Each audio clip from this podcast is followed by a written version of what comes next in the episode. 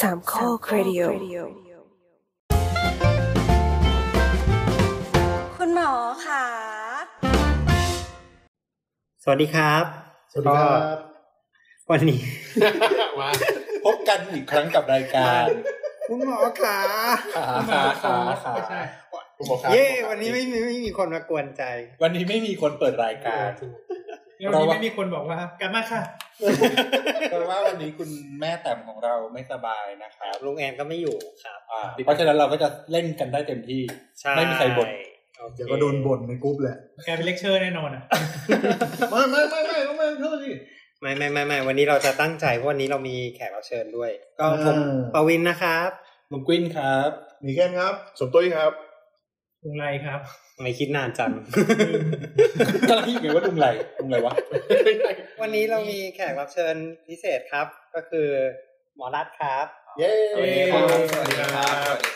เดี๋ยวเดี๋ยวให้หมอรัฐแนะนำตัวนิดนึงครับ อ๋อครับก็เอ่อผมผมชื่อรัตนะฮะก็อ่าปัจจุบันก็ดูแลไอทีให้โรงพยาบาลเอกชนแห่งหนึ่งที่ขอนแก่นอยู่นะครับก็ชื่อโรงพยาบาลราชพฤกษ์นะครับก็เอ่อพอดีวันนี้ทางคุณหมอขาชวนมาคุยเรื่องอิเล็กทรอนิกส์เมดิคอลเรคคอร์ดแล้วก็การแลกเปลี่ยนข้อมูลนะฮะก็เลยมา ต้องบอกก่อนว่าน้องรัฐจบ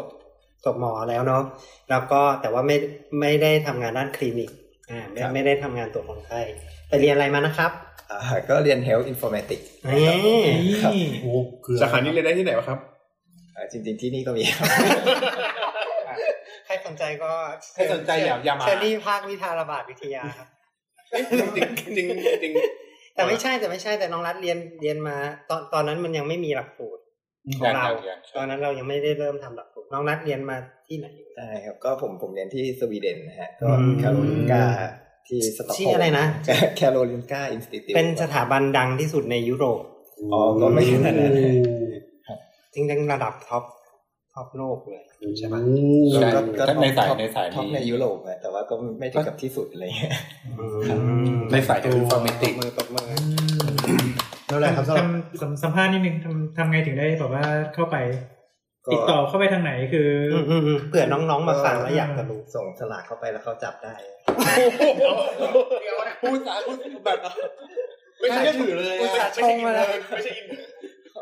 ไม่ได้จะหลักใช้ทุน หมดเลยหมดเลยจบกัน อ่ะไป ไม่ใช่ ปิดรายการ ก็ก็ก็สมัครไปครับ แล้วเขาก็ผ่านกระบวนการคัดเลือกอะไรไปครับผม ถ้าน้องอยากเรียนบ้างทำไง อ๋อ พอดีหลังจากรุ่นผมอะเขาก็เลยให้ทุนเลย อ๋อ พอดีได้ทุน ไม่รู้ว่าผมไปทำอะไรไปหรือเปล่านะ อืม อันนี้คือคือรัฐได้ทุนของที่ที่มอทางนู้น อ่าของทางรัฐบาลสวีเดนครับก็จริง ๆ คือปีผมเนี่ยเป็นปีก่อนสุดท้าย แล้วก็มีหลังปีผมปีหนึ่งแล้วเขาก็เลิกให้เลยครับ อ้าวเลิกให้ทุนไปแล้ว ใช่ครับ แต่แต่เขายังรับอยู่ไหมไม่ไม่ได้เกี่ยวกับเรื่องทุนหรือว่าอะไร ใช่ใช่ครับเลือกถ้า ถ้า ถ้าอยา ส ก มมุติน้องมีทุน มีทุนมีทุนตนเองหรือว่าจากที่อื่นก็ก็สมัครไปเรียนได้ครับ เป็นภาควิชาหรือเป็นเป็นอะไรของเขา อ่าน่าจะเป็นภาควิชาครับก็เป็นภาควิชาหนึ่ง ในคณะ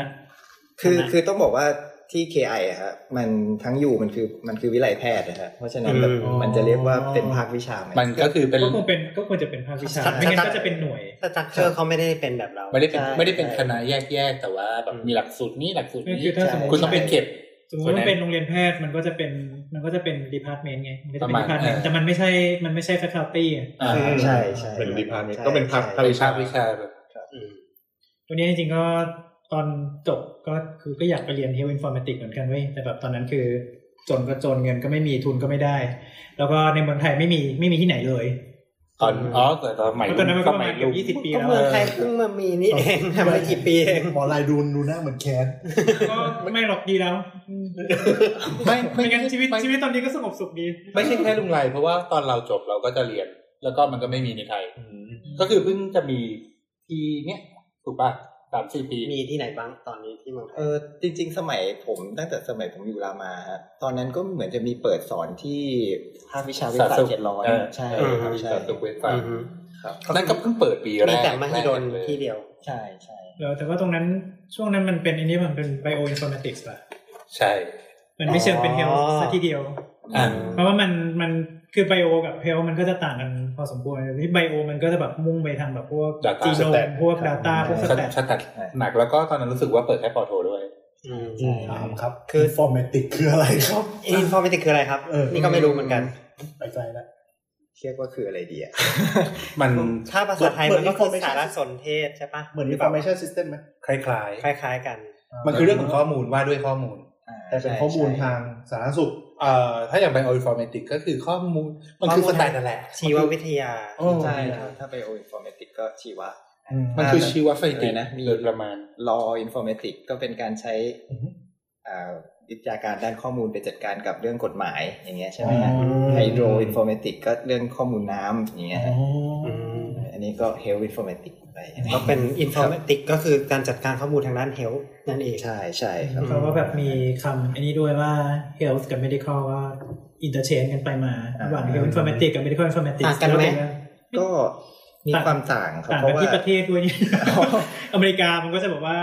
เรียกว่า medical informatics อะไรเงี้ย อืมคือจะจะว่าอย่างนั้นก็ได้ครับ คือตอนที่มันตั้งภาควิชาเขาก็อาจจะแบบเลือกคำที่มันเหมาะกับสถานการณ์ในตอนนั้นอย่างเงี้ยฮะแต่ว่าจริง ๆ ในเทอมความหมายจริงๆอะเฮลมันก็กว้างกว่า medical ใช่ไหมฮะ อืม เพราะว่า medical มันก็แค่เรื่องกับ medical care ไงแต่เฮลมันมีมิติอื่น ๆ ที่ โอเค รวม ถ้า ด้วย medical คืออาจจะหมายถึงว่าเรื่องการแพทย์การรักษา ใช่ใช่ แต่ health มันก็คือการดูแลสุขภาพ สุขภาพทั้งหมด ซึ่งด้วยทั้งหมด มันกว้างดูมันดูดูกว้างกว่า ไม่ แล้ว ใช่ รวม แค่การรัก ถึง ษา พวก public health ด้วย อืม ทางสาธารณสุขอะไรเงี้ย หรือรวมไปกระทั่งเรื่องจีเนติกของคนที่เข้ามาอยู่ในระบบข้อมูล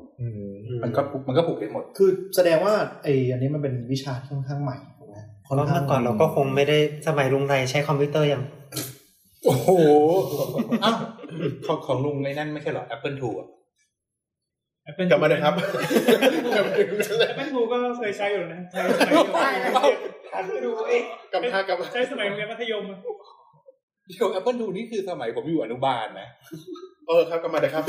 สมัยนี้อาจจะไม่มีใครรู้มันคืออะไร ทันไหมทันไหม ทา ให้ นทานทาน ให้ให้ทีเจเข็นทุกไปคุยกัน พี่ ทาง เจ นู้น เคนว่าไงครับ จริง ไม่ ๆตอนเนี้ย แต่ว่า จริง ๆ ที่บอกว่าเรามาคุยกันตอนเนี้ยเพราะว่าเราจอยกับเทคจ็อกอยู่นะ ตู่จ้า ไปทานไปท านไม่แต่ว่า คือมันเหมือนมีความสำคัญเพิ่มขึ้น เพราะว่าข้อมูลมันเยอะขึ้นแล้วเรามีการประมวลผลที่ดีขึ้น หรืออะไรอย่างนี้ มีการจัดการที่ดีขึ้น ใช่ครับ อืม มีมีเทคนิคด้านฐานข้อมูลที่เปลี่ยนไปจากเมื่อก่อนด้วย จากสมัยก่อนที่มีเป็นสารบัญเป็นฮาร์ดคอปปี้เล่มๆอะไรอย่างเงี้ยใช่ไหม แล้วก็อย่างสมัยที่เป็นตารางก็ตอนนี้ก็มาเปลี่ยนเป็นแบบ ไม่เป็นตารางแล้วข้อมูล อ่าไม่เป็นไรครับ เขาเรียกว่าเป็นอะไร เป็นคุกไม่ใช่ แล้วคือเป็นเรคคอร์ดเป็นอะไรนะ เป็นแล้วก็เป็น Data ที่ เดิม เป็น เดิมมันเป็นแบบเรคคอร์ดเป็นฟิลเป็นอะไรใช่ไหมเดี๋ยวนี้ก็เป็น Data Lake เป็นอะไรซึ่งแบ ก็ บ คือ no structure เป็น non structure ไปเลยเหรอ ก็มี อ่าแต่ว่าแต่ว่าที่หลักๆที่ยังใช้มันก็ยังคงเป็นแบบ structural อยู่ดีแล้วก็ ใช่ แต่ว่าคือมันก็ยังคงเป็น table ที่มันเป็น relational table เดี๋ยวเดี๋ยวเดี๋ยวคุณผู้ฟังที่ไม่ถนัดด้านไอ เดี๋ยว ที เดี๋ยว จะ จะเริ่ม จะเริ่ม จะ จะเริ่มจะเริ่มเริ่มงงไหม ก็ก็คืออาถ้าแปลงใน structural ก็คือในกสภาพว่าเราเรามีเหมือน Excel ใช่ไหมแล้วเราก็หยอกข้อมูลเป็นชุด Excel ใช้ไม่เป็นดิ ไม่ไม่มันต้องเคยผ่านกันแล้วหรือว่า ไม่คนที่ เปรียบ ไม่รู้ เปรียบเทียบอะไรที่มันเป็น object นิดนึง ตารางสอน เออมันเหมือนสมุดบันทึกที่มันเป็นตารางปฏิทินเวลาเราลง เราว่า calendar มันเหมือนอย่างนี้มากกว่า เราว่ามันเหมือนเหมือนแบบฟอร์มอะแบบฟอร์ม อ่า ให้กรอก ใช่ใช่ นะนะมีไม่บอกว่าอ่ะคุณชื่ออะไรนามสกุลอะไร อ่า อันนี้คือมีสตรัคเจอร์แน่นอนว่าหนึ่ง อืม คุณก็ต้องมีชื่อเนาะคุณก็ต้องมีนามสกุลเนาะ อืม อ่าแต่ว่าถ้า unstructural ก็คือเขียนจะเขียนอะไรก็เขียนไปอะไรประมาณ แล้วกูก็ค่อย retrieve มา แล้ว ได้ แล้วค่อยไป ด้วย ส เงื่อน กัด ไขนั้ เอน ง เหมือนเหมือน ว่า เหมือนเวลาคุณผู้ฟังทวิตถึงรายการเราแล้วติดแฮชแท็กเราก็อ่าแล้วก็ไปควานหาแฮชแท็กนั้นเออ อืม โดยที่แบบว่าเราไม่ได้มีตารางอยู่ อืมทีนี้เนี่ยแหละประเด็นของตอนเนี้ยครับที่อยากจะคุย เพราะว่ามันมีเรื่องของการแพทย์ที่มันต้องเกี่ยวข้องกับเรื่องของข้อมูลมากขึ้น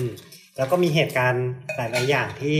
คนทั่วไปอาจจะสงสัยว่าเอ๊ะ ทำไมมีไก่อยู่น้ำแข็ง ทำไมทำไมทำงานกันแบบนี้หรืออะไรเงี้ย ก็คือที่ผ่านมาก็คือว่า ไอ้คำว่าทำงานกันแบบนี้นี่คือทำไมพวกมึงห่วยกันแบบนี้ ไม่ ใช่ ประมาณอย่างนั้น เออ ก็ว่าได้ มันก็ใช่เนอะมันก็ในมุมของในมุมของคนที่ customer ไหม เออ ใช่ ลูก นี้ ค้า ใช่ เขาก็จะบอกว่าแบบที่ฉันเคย อย่างฉันเคยรักษาดินเนี่ยแล้วทำไมฉันไปอีกที่หนึ่ง ยกตัวอย่างเช่น ใช่ เนี่ย อันนี้อันนี้ เค ก็ ยไป คือเป็นกรณีที่เกิดขึ้นใช่ไหมก็คือ เออ แบบว่าที่กรณีบอกว่า เอ๊ะทำไม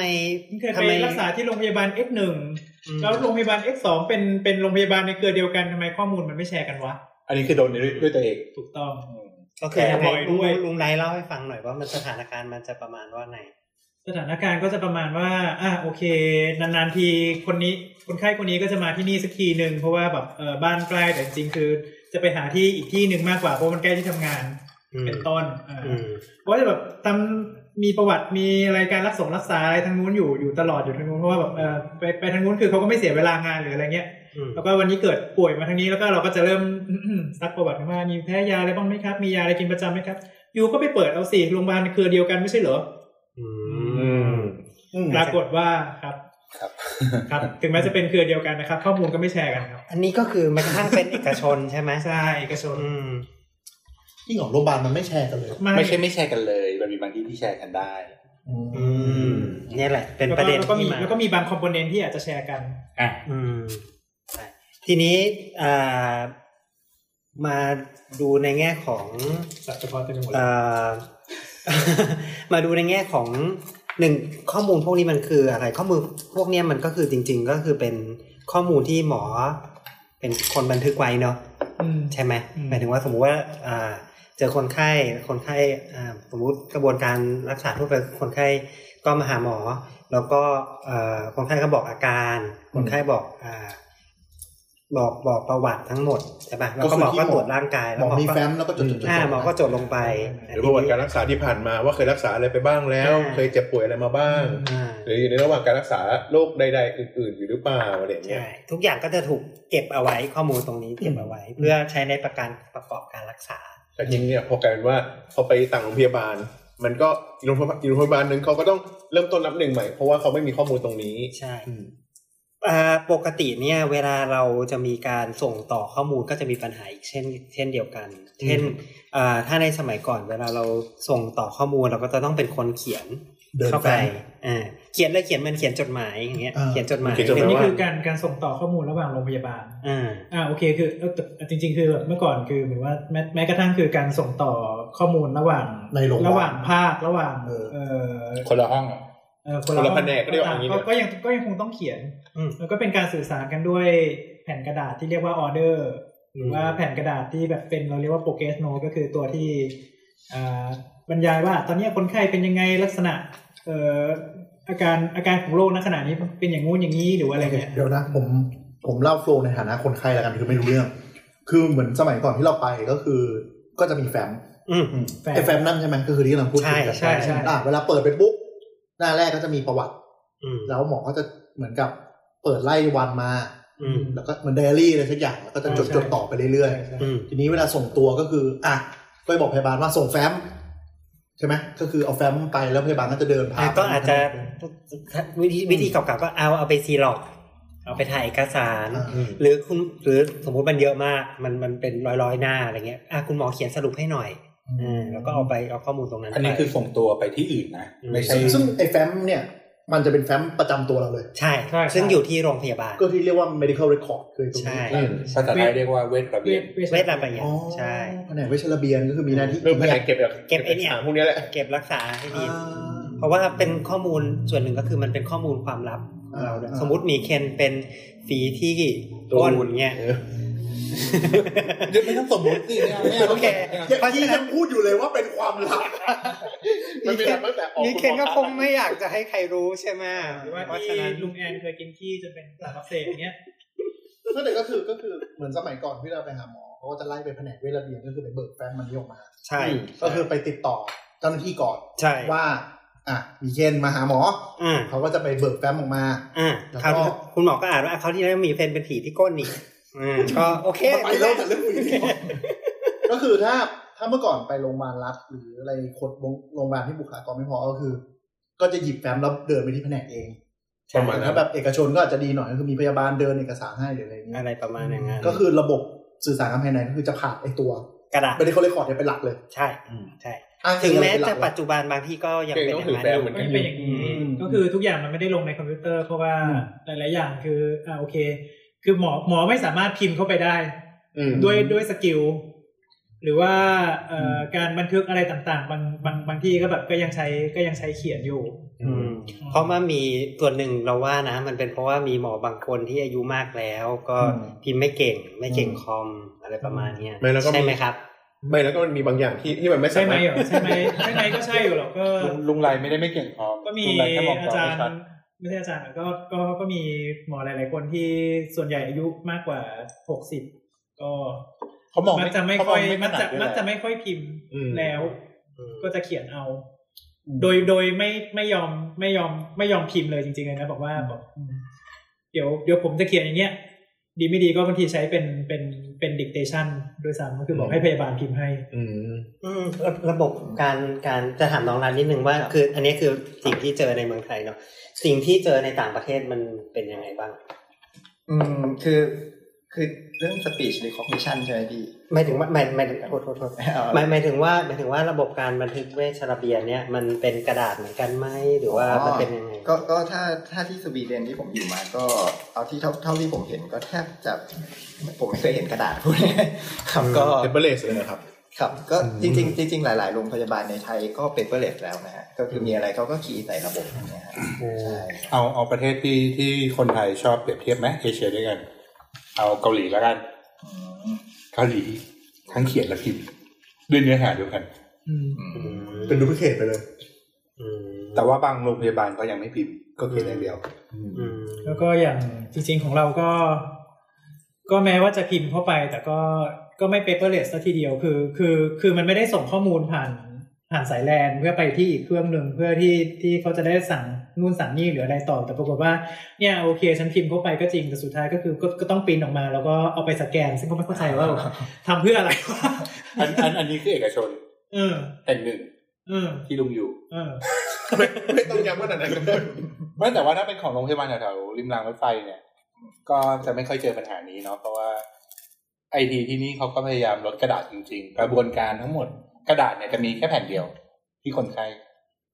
มีคนไข้ถือ คนไข้ถือแผ่นเดียว อืม อันนี้ก็คือทั้งทั้งที่จริงๆแล้วคือหมายถึงว่า workflow ลองลองนั่งดู workflow ทั้ง workflow แล้วเนี่ย เอ่อจริงๆไม่จำเป็นต้องใช้กระดาษก็ได้ อืม อืม ไม่จำเป็นเลยแหละ แต่ว่าแต่ว่าหมายถึงว่าคือคือมันไม่ใช่มีแต่งานของหมอไง อืม มันจะมีงานของของ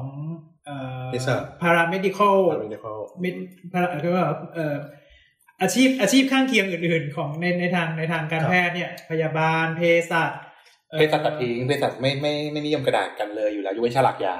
โอเคอ่าส่วนใหญ่ก็พยาบาลนี่แหละ เพราะว่าเพราะว่าพยาบาลเนี่ยเขียนเยอะมาก พยาบาลหลังๆเนี่ยหลาย ๆ โรงพยาบาลก็พยายามปรับไปพิมพ์ เพราะว่าเนื้อหาที่พยาบาลเขียนข้างในอ่ะ เวลาส่งเวรอ่ะ copy paste copy paste เลยอะ อืม ที่เกาหลีอ่ะ copy paste จริง คือเท่าที่เข้าใจคือ การลดกระดาษมันไม่ใช่จุดประสงค์หลักถูกไหมฮะ ๆการลดกระดาษไม่ใช่จุดประสงค์หลัก อ่าจุดประสงค์หลักมันคือ การจัดการข้อมูล เออเราการจัดการข้อมูลถูกไหมมันคือยุคสมัยก่อนโอเคมันติดด้วยข้อจำกัดกระดาษกับปากกาอาจจะเบิร์กที่สุดจริง อ่ะ ๆ แล้วก็ให้คนที่รับช่วง medical record ต่อเปิดอ่านซะอะไรซะ ใช่มันเป็นง่ายมัน อ่ะ เขียน แต่ยุคนี้คนเยอะขึ้น ใช่ไหม อืม บุคลากรอ่าโรงโรงพยาบาลก็ขนาดใหญ่ขึ้น ปริมาณข้อมูล อ่าป เย ริ อะ มาณข้อมูลก็เยอะขึ้น และในเมื่อเรามี processing power ที่เป็นคอมพิวเตอร์ที่เก่งขึ้นนะศาสตร์วิชานี้มันเหมือนเกิดมาเพราะว่าเราจะเอาข้อมูลมามาพัฒนาต่ออยังไงถูกไหมฮะ ใช่ใช่ คนกลับมาให้แขกรับเชิญใช่ไหมฮะก็คืออ่าหมอรัฐก็คือไปเรียนเหมือนแบบตัว inform เอ่อ informatics ก็คือเรื่องนี้โดยตรงเลยก็คือ เอ่ ทั้ง อ เรื่องระบบแล้วก็เรื่องข้อมูล จริงจริง ๆ ต้องบอกว่า อืม เออ health informatics มันมันกว้างกว่าแค่แค่ในโรงพยาบาลนะคืออ อ มันสเกลมันตั้งแต่อ่าแอปที่เราใช้บันทึกสุขภาพของเราอย่างเงี้ยมันก็ถือว่าอยู่ใน health informatics นะ เหมือนที่บอกที่ที่เราเคยคุยกันเรื่อง แอปออกกำลังกายอะไรพวกเนี้ย แอป เหอรอ อกกำลังกายใช่ไหม พวกนั้นนะ ว่าว่าวัดอะไรนะ วัดเขาเรียกว่าวัดอะไรนะวัด อันเร ประสาน ท งาน วัด ชี อี พ ซี เรี ที ยน สัญญาณชีพต่าง อืม ๆเอ่อฮาร์ดเรทวัดออกซิเจน อืมอันนั้นก็คือเป็น ที่บางค่ายเพิ่งทำได้เลย อืม อ้าว เดี๋ยวนะ วัดออกซิเจนมันมีมาตั้งสามสิบสี่สิบปีแล้วมั้ง ไอ้นี่ดูเป็นนาฬิกาก ก ลับมากลับ มา จริง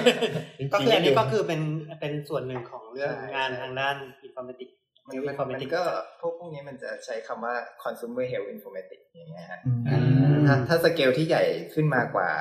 ระดับสุขภาพส่วนบุคคล ก็จะเป็นพวกระบบของคลินิก ระบบของห้องยาระบบเอ็กซเรย์อย่างเงี้ยฮะ อืม ใหญ่ขึ้นมาอีกก็เป็นระบบโรงพยาบาลนะฮะ อืม ใหญ่ขึ้นไปอีกก็เป็น Public Health ว่าเราจะสร้างมาตรฐานข้อมูลยังไงในการเชื่อมต่อทั้งประเทศหรือว่าทั้งโลกอะไรแบบเนี้ยนะครับ ก็คือมีหลายเลเวลตั้งแต่ระดับเล็กๆอย่างของของตัวเอง คือระดับ ใช่ personal ใช่ ส่วน ระดับ ตัว ประเทศ เป็นกระทั่งถึงว่า ใช่ ระดับโลก ระดับโลก ก็คือ ก็ลองคิด ระดับเครื่องมือคุยกันได้ คือระดับประมาณว่าถ้า แบบประมาณทั้งโลกใช้มาตรฐานเดียวกันหมดเนี่ยอะไรอย่างเงี้ย ประมาณนั้น ซึ่งจริงๆซึ่งจริงๆมันมันก็มีมาตรฐานนี้อยู่ ที่ทั้งที่ทั้งโลกใช้ โทษที ก็มีนะยกตัวอย่างเช่น ถ้ามาตรฐานมาตรฐานของการวินิจฉัยโรคมันก็มีอยู่ อ่า ก็เป็น ไกด์ไลน์ ข้อมูลตัวหนึ่งที่เราเรียกว่า ICD ICD ICD ย่อมาจาก อะไร ไอ วะ ซีดีย่อมาจากไหนครับ International Clinical อะไรสักอย่างเนี่ย classification of disease นะครับใช่ ก็คือหมอรัฐก็ต้องเรียนพวกสแตนดาร์ดพวกนี้ คือต้องเรียกว่าผมผมแตะนิดแตะหน่อยในแต่ละเรื่องจบมาก็เลยไม่รู้อะไรเลย เอาพวกประสาทได้เปลี่ยนทำไมไม่บอกคุณด้วยนะเนี่ย มีความน่าเชื่อถือไม่บอกกับปวินเลย มันไม่บอกว่าเนี่ยจบมาจบมาแบบเนี่ยเหมือนเป็นเป็ดนะแบบว่ายน้ำได้บินได้แต่แบบไม่เก่งสักอย่างแต่ว่าแบบ ไม่หรอก ว่าย ไม่หรอ ล่าก ง ไม่หรอกจริงๆแล้วมันต้องลึกกว่านั้น หมอรัฐถ่อมตัวก็ถ่อมตัว ไม่เหมือนปวินไง อันนี้คือไม่รู้จริง ไม่รู้จริงๆแต่ไอซีดีเรารู้จัก ๆรู้จักตัวย่อ คือเดี๋ยวเดี๋ยวเดี๋ยวเดี๋ยวคนคนคนผู้ฟังเดี๋ยวจะงงก็คือว่ามันก็จะมีคนพยายามจะคลาสสิฟายทุกอย่างให้มันเป็นอารมณ์เดียวกันจะได้พูดพูดเหมือนกันอะไรเงี้ย ICD เนี่ยมันก็คือจริง ๆ หมอหรือว่าพยาบาลทุกคนน่าจะรู้จักกันหมดแล้วมั้งเพราะเพราะว่ามัน รู้จักแหละรู้ ล จั ง กแหละอืม ก็คือก็คือมันเป็นคล้ายๆเป็นโค้ดของวิธีการ ไม่ วิ ใช่ นิจ ค ฉัย ล้าย โรค ๆเป็นรหัสโลกเลย เป็นรหัสโลก ก็ ครับ ถ้าสมมุติว่าเช่น อ่า อย่างเป็นหวัดก็จะเรียกว่า A ศูนย์ศูนย์ ไม่ใช่ A ศูนย์อะไรวะจำไม่ได้แล้ว A ศูนย์เก้าอินเฟคเชียนก็วะ ไม่ใช่คือถ้า A ศูนย์ศูนย์เราจำได้ หมอจมูก A ศูนย์ศูนย์ คือคือเวลาที่เราลงรหัสโลกพวกเนี้ย คนที่ลงเนี่ยจะมีอยู่สามกลุ่ม คือหมอลงเองบางทีก็ให้พยาบาลลง แล้วก็จะมีคนอีกกลุ่มหนึ่งที่เขาเรียกว่านักเวชสถิติ จะเป็นคนที่เรียนมาเรื่องรหัสโลกอย่างเงี้ย โดยเฉพาะเลย คือเท่าที่เข้าใจคือเหมือนกับอินดัสทรีเฮลท์แคร์เนี่ย อืม มันแบบต่างฝ่ายต่างเกิดมาคนละประเทศแบบนานโคตรถูกไหมมันเลยไม่เคยมีสแตนดาร์ดมาก่อน ก็ไม่ก็เดี๋ยวนะ ใช่ มันก็เลยมัน เออ ก็เลยต้องมีคนเอ่อคือนึกสภาพด้วยด้วยมันทั้งโลกมันใหญ่มากอะไรเงี้ยมันก็ต้องพยายามทำอะไรให้มันไปในทางเดียวกันไม่งั้นจะไปรู้ได้ไงว่าเอ่อโรคหวัดมันคือโรคเดียวกับคอมมอนโคอย่างเงี้ย อ่า ต้น ๆคือคือเหมือนกับยังไงดีอ่าเรื่องของ Data อะไรเงี้ยถ้าสายธุรกิจหรือสาย New Industry อ่ะมันเหมือนกับเป็นเรื่องที่มันคู่มาคู่กันอยู่แล้ว แล้วพอมันเป็นอะไรใหม่อ่ะมันก็เลยมันจะเซตสแตนดาร์ดได้เร็ว มัน globalize ได้เร็ว อืม ถูกไหมแต่ healthcare เนี่ยเท่าที่ฟังก็คือเหมือนกับ แต่ละคนมันก็มีวิธีที่ มีของมัน ทำแต่ละประเทศ มีของคนอยู่แล้ แต่ ว ละชุมชนอะไรกันเอง แล้วก็สมัยช่วงแบบสามสิบสี่สิบปี อาจจะเริ่มสแตนดาร์ดระดับประเทศระดับเมือง แต่พอตอนเนี้ยคือเอมที่จะเป็นแบบ global เลย เพื่อจะได้เก็บข้อมูลให้ได้ อ่า ทั่วโลกเยอะที่สุด ก็เลยก็เลยค่อยๆ พัฒนามาทีละอย่าง อ่า IICD เนี่ยมันมาก่อนเลย เพราะว่ามันจะต้องรุนเราต้องลงวินิจฉัยได้แบบเดียวกัน ไม่งั้นอย่างอื่นตามมาไม่ได้ ว่าจะผ่าตัดด้วยวิธีไหน หรือว่าจะรักษาด้วยยาอะไร อย่างอย่างไอซีดีตอนนี้เป็นเวอร์ชันสิบเราก็ สิบใช่ไหม สิบเอ็ดออกมาแล้ว 11แล้ว แต่ว่าแต่ว่ายังไม่มี ไม่มีใคร ใคร ใช้ อดอปเท่าไหร่ เวอร์ชันสิบที่เป็นโมดิฟายก็ยังไม่มีใครก็ยังไม่ไอกรมบัญชีกลางก็ยังไม่ใช้เลย เอ่อหมายถึง 10cm ใช่ไหมฮะ ใช่ อืม กรมบัญชีกลางใช้สิบตัวเก่า อืม ก็คือมันจะเป็นโค้ดอะพูดง่ายๆสำหรับคุณผู้ฟังนะ อืม มันก็คือเป็นโค้ดอย่างที่ตะกี้บอกไปว่าเป็นหวัดก็คือ A ศูนย์ศูนย์ท้องเสียคือ J A01 เว้ย J เออเจขอโทษ อ่ะทีนี้เนี่ยมันจะมีปัญหาว่าหมอหลาย ๆ คนก็จะเป็นแบบประวิน ใครจะไปจำได้มันมันมัน ไม่ใช่ มันเป็นโค้ดแต่แต่ให้ เขาก็จะเขียน ทำโค้ดแล้ว เราก็จะเขียนแค่คำวินิจฉัย แล้วก็จะมีนักเวชสถิติเนี่ยมาอ่านแฟ้มอีกรอบหนึ่ง แล้วก็ต้องมานั่งแปลเป็น แล้วก็มาระบุโค้ดให้อ่าจะเรียกภาษาภาษา ไม่แต่ส่วนหนึ่งก็ เรียกโคดเดอร์ แต่ส่วนหนึ่งก็คือมันต้องปรับเข้าหากัน เพราะว่าอะไรเพราะว่าเออ เพราะว่าหมอมันทำไม่ได้ ไม่ใช่ไม่ใช่เพราะว่าหมอจำไม่ได้ แต่เพราะว่าบางโรคอ่ะมันไม่ชัวร์ว่ามันเป็นโรคนั้นจริงหรือเปล่า อ่า อืมเช่นมีแคนบอกว่า เป็นฝีที่ตูด เป็นฝีติโกนแต่จริงๆมันจะไม่ใช่มันไม่ใช่ฝีติโกนใช่ไหมล่ะ อืม อ่า เป็นสิวเป็นสิว มันเป็นสิวอย่างเงี้ย แล้วจะต่อมาอาจจะพัฒนา เออ จริงๆเป็นมะเร็งเลยอะไรเงี้ย เพราะฉะนั้นโค้ดแต่ละโรคมันก็จะไม่เหมือนกัน อ่า อะไรประมาณนี้ คนสุดท้ายที่จะมาดูก็คือโค้ดโคดเดอร์นักนักนักเขียนโค้ดนักนักเวทเวทสถิติพวกนี้ก็จะมาดูแหละว่าอาเคหมอคนที่หนึ่งว่าอย่างนี้หมอคนที่สองว่านี้แล้วสุดท้ายแล้วเป็นยังไง อันนี้ก็จะเป็นเรื่องหนึ่งเนาะจริง ๆ อันนี้โค้ดก็คือในแง่ของการวินิจฉัยโรค แต่ก็มีโค้ดในอย่างอื่น เช่น โค้ดของการผ่าตัด โค้ดของการทำพัฒการ อันนี้ก็เป็น อ่า ICD ไอ ICD ซี ได้ ไ ผ่าผ่าผ่าตัดไส้ติ่ง อืม ก็จะเป็น อย่า โค้ดหนึ่ง อย่าอย่า ไม่รู้ อย่ายกตัวอย่าง ไม่ อย่า รู้ว่าย ก โค้ดตัย่อะงไร แล้วก็เป็นโค้ดหนึ่งอะไรประมาณ อ่ะ นั้น เย็บแผลเย็บแผลโค้ดอะไรเย็บแผล อ ไม่รู้รู้แต่ว่าถ้าล้างแผลเนี่ย เดี๋ยวเดี๋ยวเดี๋ยว แซ คือ ด มัน สี่แปดศูนย์ นี่ มีบ่อย เห็นไหม ไม่ไม่แต่ว่าแต่ว่าถ้าถ้าเข้าใจก็คือมันคือการคือการสแตนดาร์ดให้มันเป็นภาษาเดียวกัน ถูก เพราะภาษาอังกฤษก็อาจจะไม่ครอบคลุม ใช่ ก็เลยแปลงโลกทั้งหลายเนี่ยเป็นโค้ด ใช่อย่างสมมุติว่ากลุ่มเอ่ออ้าวลืมแล้ว A ศูนย์หนึ่งเอศูนย์สอง อืม เห็นไหม เอ้ย M M สอง M สอง M สองคือกลุ่มโรคภูมิคุ้มกัน อะไรเงี้ย ก็คือสองห้าก็เป็น SLE อะไรอย่างเงี้ย ก็ก็คือมันก็คือมัน คือคือกลุ่ม A เนี่ยเป็นโรคทางทางเดินอาหาร เออใช่ใช่ไง M M ทีนี้เนี่ยก็นอกจากคือนอกจากโค้ดที่เป็นโครงสร้างของข้อมูล เรายังมีโครงสร้างของตัวภาษาตัวฐานข้อมูล อ่า เห็นไหม เป็นยังไงนะ อันเนี้ยรัฐ ไม่ น่า รู้ จะ อะ รัฐน่าจะ จริงเอ่อผ ลง ม ว่า ว่า ได้ดีสุด ผมว่าถ้าเราจะคุยกันเรื่องเรื่องการแลกเปลี่ยนข้อมูลเนี่ย health information exchange ระหว่าง อ่า เอ่อสถานพยาบาลหรือว่าระหว่างอะไรก็ตามนะครับอ่าต้องต้องมาดูว่าเราจะพูดกันในเลเวลไหนใช่ไหมฮะ อืม สมมติว่าเลเวลเลเวลล่างสุดที่เป็นพื้นฐานของทุกอย่าง อันเนี้ยมันก็คือสองที่เนี่ยมันต้องคุยกันได้ก่อน มันต้องมีสายเชื่อมกันหรือมันต้องอะไรเงี้ยคือก็คือต้องเป็นเทคนิคอลมันต้องได้ก่อนอย่างเงี้ยนะฮะ อืม อ่าทีเนี้ยถ้าเทคนิคอลได้เลเวลอันดับต่อมาก็คือทั้งสองที่ต้องตกลงด้วยอ่าซินแท็กที่มันตรงกันอาลองนึกถึงไฟล์ Excel ก็ได้ฮะ สมมุติว่าอาสองที่มีไฟล์ Excel แต่ว่าอันหนึง 5 คอลัมน์แถมแบบหนึ่งอีกอันหนึ่ง4 คอลัมน์แต่คนละเรื่องเลยอย่างเงี้ยเราไม่สามารถ Copy จากไฟล์หนึ่งมาเพสไฟล์อีกไฟล์หนึ่งได้ตรงๆใช่ไหมฮะงั้นอาสองที่เนี่ยมันก็ต้อง ต้องไปวอ r เทเบิลไม่ใช่ ก็คือไอ้คอลัมน์เนี่ยมันต้องตรงกันก่อน มันถึงจะแบบ ก็คือมีหมวด คุยกันได้ อ่ะยกตัวอย่างง่ายมีหมวดหลักเหมือนกัน ใช่ มี ใช่ มีฟิลที่จะใส่ Data เหมือนกันก่อน ใช่ คือถ้าไม่เหมือนกันไม่มีทางทำได้เลย ใช่ อ่า ครับนี่ก็เป็นเลเวลที่สองนะฮะแล้วก็เลเวลที่สามก็คือเข้าใจความหมายของเรื่องเดียวกันตรงกัน อันเนี้ยก็คืออย่างเช่น ICD ที่พูดถึงเมื่อกี้ก็เพื่อให้เข้าใจว่า อืม โรคเนี่ยมันคือกลุ่มโรคเดียวกันนะครับ อืม ก็จริงๆมันก็จะมีสิ่งต่างๆในเฮลท์แคร์อีกเยอะอ่ะมันไม่ใช่แค่โรคมันพวกยาพวกแลบพวกอะไรเงี้ยต้องต้องก็ต้องเอาโค้ดมาจับให้หมดอย่างเงี้ย ก็คือเหมือนเหมือนเหมือนหมอรัฐเรียนด้านนี้มา ก็จะดูภาพรวมของหลาย ๆ เลเวล แล้วก็เวลาไป implement ก็คือไปไปทำตามโรงพยาบาลหรือในจุดนโยบายต่างๆก็คือจะเอาความรู้ใน industry ที่เป็น informatics เนี่ยมาไกด์ว่าควรจะไปทางไหนทำยังไงอย่างนี้ใช่ไหมครับ ใช่ใช่ครับ ก็ก็เล่นกันด้วย ก็คือ ครับ ต้องคุยไม่ก็ต้องคุยภาษาหมอ ครับ แล้วก็ไปคุยกับโปรแกรมเมอร์หรือเวนเดอร์ที่ทำโปรแกรม อ่า ว่าจะจูน ใช่ เข้าหากันยังไง อ่ะ ใช่ งั้น ใช่ อาชีพแนะนำอาชีพแรกของรัฐจบมา อ๋อ ตอนรัฐจบมา รัฐทำอาชีพอะไร ซ่อมปรินเตอร์ครับ ไม่ใช่รัฐรัฐเอ่อตอนตอนที่น้องรัฐจบมาก็คือทำอยู่งานเดียวกัน ก็คือเขาเรียก ซอ ว่า มปิเตอร์ ไม่ใช่ จริงๆคือจริงๆคือเข้าเข้าหัวแลนด์เราเราเราเราเรียกว่า business analyst เนาะก็คือภาษาไทยแปลว่า วิเคราะห์ข้อมู วิ ล เคราะห์ธุรกิจ เออนั่นแหละสักอย่างหนึ่ง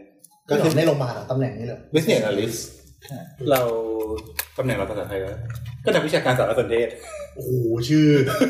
ภาษาอังกฤษก็เลย ง่ายกว่าอีก นักวิเคราะห์ ระบบ นักวิ นักวิ เค เค ราะ ราะห์ระห์ระ บบ บบ เป็นเป็นซิสเต็มนาลิสไง เอออะไรอ่ะ ก็คือมีหน้าที่ในการที่จะวิเคราะห์ flow workflow ดู user requirement อืม นู่นนี่นั่น อืม แล้วก็ส่งไปให้ทางโปรแกรมเมอร์เขียนโปรแกรมออกมา โอเคก็คือก็คือเกิดมาว่าอย่างที่เราคุยกันปูมาก่อนแล้วเนี่ย อ่า คือโรงพยาบาลเริ่มเห็นความสำคัญของการมีระบบไอทีในโรงพยาบาลแล้ว ก็จะเริ่มยังไงดี อ่ะ ก็จะต้องมี BA ก็คือ Business Analyst แล้วก็จะมีอีกฝั่งขาที่ใกล้โปรแกรมเมอร์กว่าก็คือ SA ใช่ อ่า SA คือ ใน System System Analyst ถูกไหม ใช่ อ่า ในยุคแรก ๆ ของการพัฒนาซอฟต์แวร์โรงพยาบาลเนี่ย เราเป็น เออเราเราเรียกว่าเป็นเป็น developer driven คนพัฒนาเขียนยังไง อืม อืม ก็ใช้ไป ก็คือคำว่ายังไงก็คือโปรแกรมในตลาดมีอะไรบ้าง แล้วเราจะไปเอาอะไรมาเหมาะมา ซึ่ง แม ซึ่ ท ง กับเรา ซึ่งยุคแรกอ่ะ อ่า จะเป็น in house พัฒนากันโรงพยาบาล อ่า แรกๆที่พัฒนาก็อย่างเช่นพวกราชวิถีโรงพยาบาลอะไรเงี้ยทำบนระบบ DOS ทั้งหมด ก็ส่วนใหญ่เขียนด้วยดีเบส อืม DB2 DB เกิดกันทันไหมครับท่าน ฐาน ก็คือก็คือ ตาลอยนะผมอะ เฮ้ยพูดง่ายๆก็คือเกิดจากยุคนั้นมันอาจจะยังไม่มีมาตรฐานกลางที่ดีพอ เราใช่เรา ทุกคนก็เลยบอกว่า ในห้องประชุมผู้บริหารทุกโต๊ะว่า เชี่ยต้องมีคอมแล้วว่ะเพื่อจะได้ทำงานให้มันง่ายขึ้น ใช่ อ่าใช่ไหม ระบบคอม แล้วก็แล้วก็หาทำมากยุคแร เรื่อง กลย เรื่องตลกก็คือว่าระบบคอมเนี่ย ยุคแรกอะ อืม เอามาใช้ทำสต็อกยาก่อน เป็นละเป็นเป็นยูนิตแรกของโรงพยาบาลที่ใช้ มันดูมันดูเป็นอะไรที่น่าใช้ที่สุด เลย เพราะว่า ไม่กระทั่งบัญชียังไม่ใช้เลยเนี่ยที่ตลก ใช่ ไม่เพราะว่าเข้าใจนะ สต็อกมันแบบมหาศาลนะ เออก็โรงพยาบาลใหญ่ๆก็สต็อกเท่าไหร่อ่ะ อืม ไม่เพราะว่า แป เพ ด ราะ สิบ ว่า ล้านอะไร ที่ ล้ ดู ว แบบว่าทั้งทั้งหมดเนี่ยจดลงสมุดบัญชี ไม่ไม่ ไม่ คือ ไหวเพราะว่ามันเป็นเวชภัณฑ์ด้วยทั้งการใช้แต่ละวันอะไรพวกนี้นะ ไม่กำลังจะบอกว่า คือในฐานะอาสายธุรกิจเนี่ย คนจะ implement อะไรอ่ะ มันต้องเทียบคอสคือถ้ามันเป็นบัญชีอ่ะ สมัยก่อนอ่ะ human cost มันถูก อืม ทำกันไม่ไหว ก็ขยายทีมดิก็จ้างคนเพิ่ม แต่เข้าใจเลยพอมันเป็นเรื่องยามันเป็นอินดัสทรีเฉพาะปุ๊บอ่ะมันไม่ใช่แค่เอาเงินฟาดแล้วจบไงมันก็เลยต้องแบบไม่ไหว สนใจนั่นเยอะ เอ ขึ้อนต้องทำซิสเต็มอะไรขึ้น เพ มา ราะจริงๆ คือเรื่องยา มันก็ไม่ใช่ว่าอยู่ดีๆ จะไปหาทำหาคนจ้างหา เออ หาหาจ้างคนใครก็ไม่รู้เงี้ยเข้ามาเป็นเด็กร้านยาจริงๆร้านยาระดับนี้ดีกว่า ร้านยาไม่แต่ร้านร้านยาจะยังไม่ค่อยนั่นไง แต่โรงพยาบาลมันเยอะ แต่ยัง โรงพ แต่ ยา ยั บาล งใหญ่ไม่เท่าอันนี้ด้วยเพราะว่านอกจากนั้นคือหมายถึงว่ายาแต่ละตัวเนี่ยนอกจากนอกจากนอกจากยาที่แบบว่าจ่ายกันตามธรรมดาแล้วมันก็จะมียาควบคุมพิเศษ ซึ่งมันจะมันมันต้องการทรีทเมนต์อะไรพิเศษบางอย่าง เช่น ต้องการใบยาเสพติดต้องการใบออกฤทธิ์ต่อจิตประสาทต้องการอันนี้ในการเบิกต้องการควบคุมต้องการต้องต้องส่งซากแอมยากลับอะไรเงี้ย ในมาตรฐานโรงพยาบาลเนี่ยพาร์ทที่โดนด่ากันทุกโรงพยาบาลที่สุดก็เลยพาร์ทนี้แหละพาร์ทระบอย่ายบาง แล้วอย่างนี้สมัยก่อนมันยังไม่มีวิ ไม่ ชา ใช่สัตว์อ้วนอ่ะ ไม่เกี่ ไม่ ยว ไม่คือวิชาองค์ความรู้เนี่ยสมัยก่อน มันยังไม่มีเรียนโดยตรงถูกไหม ใช่ อย่างนี้คือแต่ละคนก็คือ ก็ตุก ลุยด้วยความรู้เท่าที่มี ก็สมัยก่อนก็นะหมอกับเภสัชจับมือกันแล้วก็ทำเพราะฉะนั้นในยุคแรกๆอ่ะ มันถึงมั่วไง คือมันก็จะเป็นแบบ พวกเป็นพวกหมอพวกเภสัชที่ที่ ที่มีความรู้เรื่องของ รุ่นเดอะเดอะ อืม พวกพัฒนาอะไรนะ RW อ่ะ เดือดสุดก็อาจารย์ชุสนาก็เคยคุยกับแกด้วยนะ ตอนนี้แก เคยเคยไปสมัครงานกับแกด้วยเว้ย ตอนตอนนี้แกอยู่ไหนตอนนี้แกยังอยู่ไหม แกน่าจะ ไม่ เกษียณ น่าจะเกษียณมานานแล้วแหละ แกเมื่อกี้งานทีมไป ไม่แต่ว่า แกยังไปอยู่เนาะ แต่ว่าถอยถอยมาก็คือสมัยก่อนพอมันมันไม่มีมาตรฐานทุกคนก็พยายามจะเอาความองค์ความรู้มาพัฒนา ใช่ ตัวเอง อย่างสมมุติว่าหมีมีความรู้เรื่อง อืม Excel อืม หมีก็อาจจะเขียนโปรแกรมบน Excel ที่เป็น อืม VB ขึ้นมา แล้วก็ใช้ อืม แล้วก็ใช้ในโรงพยาบาลตัวเองได้จบแค่นั้น คือคือตอนตอนนั้นน่ะมันเป็นมันเป็น result driven คือคือ ทำอะไร จะใช้วิ ก็ ธี ได้ การยังไงก็ได้เอาให้มันแบบว่ามันมันใช้งานได้ก็แล้วกัน อืม เออคือว่าเพราะตอนนั้นคือยังไม่มีใครคิดหรอกว่าคือการแลกเปลี่ยนข้อมูลระหว่างโรงพยาบาลเนี่ยมันจะ สำคัญ สำคัญขนาดนี้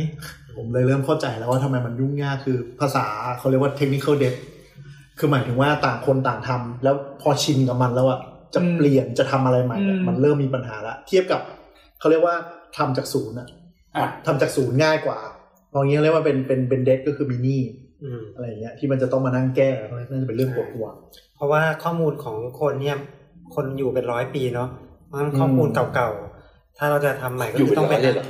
แอสซูม แอสซูมแอสซูมก็คือว่ามัน ไม่เป็นไรลุงพี่ ข จ อง ริงๆ เก่า ไม่ถึงว่า เออผมไม่ ของ รู้ เก่ามันก็ต้องมันก็ต้องทำมันก็ต้องดูได้ด้วยไม่งั้น ใช่ ถ้าเกิดว่าสมมติคุณมาตรวจวันนี้แล้วเอาวันนี้โรงพยาบาลเปลี่ยนระบบใหม่ ของเก่าดูไม่ได้แล้วค่ะอะไรประมาณนี้มันจะทำแบบนั้นได้ยังไง มีมีมาจาก ที่ ฝั่งไทย ที่ เลย โร ใช่ งพไหม ยาบาลโรงพยาบาลหนึ่งที่โดนแรนซัมแวร์แล้วก็ ประวัติเก่าหายหมดเลย โคตรก่อนเลยก็ งานเข้าอย่างแรง มีมีมีมาจากสายการเงิน อืม สมัยก่อนเนี่ยเราระบบโรงพยาบาลเราไม่มีโดยตรง อืม เราก็ใช้ A 4 0 0อะ อืม มาทำมาใช้ เป็นสี่ร้อยคืออะไร A 4 0 0คืออะไร ไม่รู้ครับไม่รู้จักเกิดไม่ทันครับ ถุย คืออะไร A 4 0 0เป็นซอฟต์แวร์ เป็นเป็นเป็นอะไรนะเป็นโซลูชันใหญ่ๆทาง มัน การเงิ ต้อน งแบบโคตรใหญ่ถึงจะใช้อ่ะมันต้ เ อง แบบว่าสมัยก่อนตอนเด็กๆ นี่คือก็เวลาที่ซื้อพวกนิตยสารความก็มีแบบพวกโปรแกรมบัญชีเท อ่า โลเทโล ใช่ คือ ใช่ใช่ โปรแกรมเงินเดือนอะโปรแกรมจ่ายเงินเดือน โปรแกรม POS อะไรต่างๆเนี้ยมาใช้กับฮาร์ดล็อกด้วย ฮาร์ดล็อกคำนี้นี่แบบว่า นั่นแหละอันนี้ก็คือ ตายละไม่รู้จักเลย ไม่ ตา ส ล ถา อน ยกัน สถานการณ์ก็คือสมัยก่อนก็คือใช้โซลูชันของ business ทั่วไปอ่ะมา ใช่ มา มา อั ปรับ แอปกับโรงพยาบาล ก็มี DB2 มี อ่าก็คืออ ะไรย่างเงี้ยใช้ไป อาจจะใช้โปรแกรมจริงๆ ต้องบอกว่าโรงพยาบาลอะอาจจะถือว่าเร็วด้วยนะ เพราะว่าคอมพิวเตอร์มันแพงสมัยก่อนเพราะฉะนั้นคนที่ลงทุนเนี่ยมีบริษัทข้ามชาติหรือว่าโรงพยาบาลเนี่ยแหละที่จะเป็นไปได้ หน่วยงานใหญ่ๆที่มัน เออ เพราะมีสเกลที่ต้องใช้ ใช่ เยอะ แล้วเราก็เห็นการพัฒนาไอ้ medical record ขึ้นมาเป็นอิเล็กทรอนิกส์ถูกไหมก็คือ EMR ก็คือชื่อตอนที่เราคุยกันเนี่ย อืม อ่ะ เออ ก่อนก่อนที่จะไปถึง EMR ไม่ต้องก่อนหรอกไปแล้ว เดี๋ยวเราจะถามนิดนึงว่า เพราะมันมีการเปลี่ยนแปลงอย่างเงี้ย อ่า เกิดขึ้นเนี่ย แล้วเราทำอะไรไปแล้วบ้างหมายถึงว่า เอาเลยเหรอ เรา มัน มันจะต้องในที่สุดมันก็จะต้องเปลี่ยนไปให้เป็นอะไรบางอย่างที่เราสามารถที่จะแชร์กันได้ อืม แล้วมัน มันได้มีการดำเนินการอะไรหรือยังไงไปบ้างเท่าที่เท่าที่รัฐสังเกตมา ครับก็อ่ะเอาเอาเอาเอาโครงการที่ทางทางภาครัฐ หรือภาคเอกชน อืม ใหญ่ ๆเขากำลังดำเนินการทุกวันนี้นะฮะก็ก็ต้องมองว่าแต่ละโรงพยาบาลเขาก็เหมือนเป็นไซโลของเขาอะที่แบบเขาก็มี HIS Hospital Information System อ่าเอาไว้ manage ในโรงพยาบาลเขาแล้วแล้วก็มี database ของเขาเก็บอยู่ในนั้นแหละ ใช่ไหมฮะทีเนี้ยเอ่อถ้าเราจะเชื่อมระหว่างแต่ละโรงพยาบาลมาที่ส่วนกลางหรือว่าอ่าเชื่อมกันอย่างเงี้ยมันก็ต้องเอามาตรฐานด้านการแลกเปลี่ยนข้อมูลเข้ามาจับเนี่ยซึ่งเอ่อตัวที่ได้รับความนิยมสูงสุดในปัจจุบันก็ อืม ชื่อว่า HL7 Fire นะฮะเอ่อ อะไรนะ HL7 Fire FHIR นะฮะ F H I R ครับ ทำไมมันดู เป็น อ่า โค้ด เอาไปเอาใหม่เราเราเราเริ่มรัฐอธิบายก่อนว่า HL7 คืออะไร อ๋อ อ่าก็อย่างอย่างที่ผมกล่าวไปก่อนหน้าเนี้ยนะฮะว่ามาตรฐานมันก็มีมีหลายเลเวลเนาะ อืม มีเทคนิคอลมีซินแทคติกมีเซม a นติกนะฮะทีเนี้ยการที่มาตรฐานเหล่าเนี้ยมันจะเกิดขึ้นได้ มันก็ต้องมีองค์กรที่เขาจะมาพัฒนามาตรฐาน อืม พวก เป็นคนดูแลมาตรฐานมานะ ใช่ ครับ ใช่ครับ อืม ซึ่ง HL7 ก็เป็นองค์กรหนึ่งที่อ่าทำหน้าที่ตรงนี้ทำมานานมากแล้วฮะตั้งแต่ มัน ยุค ก็ต้องชื่อ H L 7นะ อ่าประวัติมันคือสมัยก่อนนู่นเลยนะที่เขาเริ่มต้นการสร้างมาตรฐานเนี่ยอ่ามันทำในในเลเยอร์ที่ 7 ของไอ OSI โม อ๋อ เดลอะไปไกล ที่เป็น อัลึกแล้ว ตะกี้บอกว่าเป็นฟิสิกอลเป็นอะไรอย่างนั้น คืออันนี้เป็นเลเวลที่เจ็ด อ่าไม่ไม่ครับอ่าไม่ไม่แน่ใจ ไม่ใช่ ใครอ่า โอเค มันมันมันจะไป ไม่เป็นไร ก็ ไม่เป็นไร คือ ไม่ มั เป็น นไร มันมีที่มาของมัน แต่ก็คือเป็นละครหนึ่งที่ชื่อ H L ใช่ใช่ครับ H L 7 ชื่อเหมือนแบบอันนี้เนี่ย MI6 เลย ชื่อคนเอเลย ซึ่ง น่าจะ HL7 เกี่ยวข้องกัน มันก็มีพัฒนามาจนถึงตอนนี้ก็ประมาณ โอ้น่าจะห สา ลั ม ก สิบปี ใช่ใช่ ประมาณ มันเริ่มมันเริ่ม สามสิบปีแล้ว แปดศูนย์แปดศูนย์เก้าศูนย์ เออ ธรรมดา ก็สมัยสมัยเรียน แต่ยังไม่เกิดเลยอะแปดศูนย์อะ สมัยเรียนทำทำโปรเจกต์จบเรื่องเนี้ย ตอนเรียนปอตรีอ่ะนั่นก็ปีสี่เจ็ดอ่ะ เออสี่เจ็ดนี่กี่ปีแล้วล่ะ ก็คือประมาณว่า สิบห้าปี พอเริ่มมี RIP มาใช้ปุ๊บ องค์กรนี้ก็แบบสถาปนาขึ้นมาว่า เฮ้ย เราต้องคุยภาษาเดียวกันว่ะไม่งั้นเดี๋ยว ประมาณนี้ จะยิ่งทิพหายก็เดิม ซึ่งภาษาที่ว่าก็คืออย่างอย่างที่รัฐบอกก็คือมีตั้งแต่ระดับโครงสร้าง อืม FinTech ที่คุย อืม XML คือ ไปจนถึง เขาก็จะกำหนด ชื่อฟิล ทุกเลเวลเลยว่ามันจะเป็นยังไง เอ่อส่วนใหญ่เนี่ยมันมันจะแยกกันกำหนดนะ เออ มา มาตรฐานนี้ก็เป็นอ่ะเจ้านี้ทำมาเรื่องเลเวลนี้ก็อีกเจ้าหนึ่งทำอะไรอย่างเงี้ยก็แล้วสุดท้ายก็ค่อยมายำยำๆรว ค่อยมาแปล กัน ค่อยมาแปลหากัน มันก็เหมือนสแตนดาร์ดของทุกวงการแหละ ใช่ ว่า ใช่ ตอนตั้งอ่ะ อืม มันจะมีบิ๊กเพลเยอร์อยู่แล้ว แล้วบิ๊กเพลเยอร์เขาคงแบบเฮ้ยฉันจะเอาอย่างนี้ อ่า ฉันจะเอาอย่างนู้นก็ล็อบบี้กันไป อย่า ล็ ง อบบี้กัน อ มา ย่างเช่นสมมุติว่าระดับโลกเป็น ISO หรือว่าวงการอะไรวะเอนจิเนียร์ก็มี i t r i p l e e อ่ะ i e e ใช่ มี ใช่ IEEE มี ISO เออ แล้วก็ต้องมาคุยกันว่าสองอันเนี้แมทช์กันยังไง อืมก็ แล้ว ก็ ก็ ประมาณ อ นั้น เมริกาก็มี A- ASA แยกอีก ก็คือเขาเขากำหนดขึ้นมาแล้วว่าคุณจะหยิบโปรโตคอลเนี้ยไปใช้ยังไง เพื่อที่จะเอาให้ระบบคุยกันได้ ใช่ แล้วมันก็พัฒนามาเรื่อยๆ ก็ผ่านมาสามสิบปีนะ ปัจจุบันก็เอ่อเนี่ยแหละฮะมาตรฐานที่ได้รับความนิยมสูงที่สุดในแง่การแลกเปลี่ยนก็ก็คือเนี่ย FHIR ครับแต่ว่าอันนี้มันเป็นเลเวลซินแทคติกนะครับเลเวลแบบเลเวลโครงสร้างข้อมูลเนี่ยแต่ว่าตัวคอนเทนต์เนื้อหาก็ยังต้องพึ่งมาตรฐานอื่นอยู่ดีเนี่ยพึ่ง ICD-10 พึ่ง Snowmet อะไรไปเนี่ย โอ้โหมีหมอรัดเรียนก็คือแบบอีพวกเนี้ยเยอะๆเลยใช่ไหม เออจริง ๆ ตอนเรียนไม่ได้แตะเรื่องนี้เยอะนะ อ๋อ ก็ มามาแต่ตอนใช้ มาแตะตอนใช้แล้วก็ความเป็นความสนใจส่วนตัวด้วย แล้วแล้วเรียนเป็นเป็นด้านไหนเป็นหลักนะหมายถึงว่า โอ้โหเรียนนี้จับฉายมากเลย ก็คือ แบบ ก็คือทั้งใช้ผักใช้หัวใช้เท้า อ่า ใช้อะไร อันนี้คือหมายถึงว่าเรียนในแง่ที่เป็นมันมีคอสเวิร์กด้วยไหมหรือว่า อ๋อ เป็น มีมีครับ เป็นรีเสิร์ชดริเวนอย่างเดียว อ่าเป็นเป็นคอร์สเวิร์กปีหนึ่งปีปีครึ่งฮะ ซึ่ง แล้วก็ ซึ่งเกี่ยวกับจะเรียนเป็นภาษาอะไรนะ อ่าภาษาอังกฤษครับ หรือว่าสำหรับสวีดิช แต่มันมันก็จะโกทรูเรื่องของอินฟอร์ม i ติกแต่ละเลเวลไปหมดเลย ใช่ ว่าระดับ ใช่ ละมีอะไร ระดับ อ่า โรงพยาบาลเป็นไง ระดับคอน sumer ใช้อะไรบ้าง แล้วพวกมาตรฐานข้อมูลเนี่ย ก็เป็นวิชาหนึ่งอะไรเงี้ยครับ ในไทยตอนนี้มีคนจบเฉพาะทางเนี้ยยังไม่เยอะเนาะ อืม ถึงร้อยไหม ไม่ไม่ถึง ถึง ว่า สิบไหม ถ้า หลักสิบ ถ้าถ้าต่างประเทศนะฮะ ถ้าจบมาจากต่างประเทศน่าจะไม่เยอะนะแต่จบจบจากในประเทศก็น่าจะพอสมควร แต่แต่จบในประเทศซึ่งมันมีอยู่ที่เดียวที่สอน แล้วรุ่นหนึ่งมีอยู่สามคนเนี่ยนะ เอ้ยรุ่นรุ่นหนึ่งเยอะอยู่นะฮะ แต่เดี๋ยวนี้เยอะแล้วใช่ไหม รุ่นหนึ่งเป็นสิบอยู่นะสิบ เอ ยี่ อ สิบ ส่วนแล้วส่วนใหญ่คือจบแล้วเขาไปทำอะไรต่อ ก็อยู่ในโรงพยาบาลเนี่ย ห แห มาย ละ ถึงว่า ใช่ อันนี้คือเป็น เป็นไอทีลงมา เอ่อโรงพยาบาลส่งมาเรียน ต่อรับทุนโรงพยาบาลมาไม่ แล้วแต่ อ่ะอันนี้หมายถึงในไทยใช่ไหม ใช่ใช่ ไม่อันนี้ ในไทยมีหลายแบบ ได้ ก็ถ้าเป็นรุ่นแรกๆก็จบไปแล้วก็ไปทำงานในกระทรวง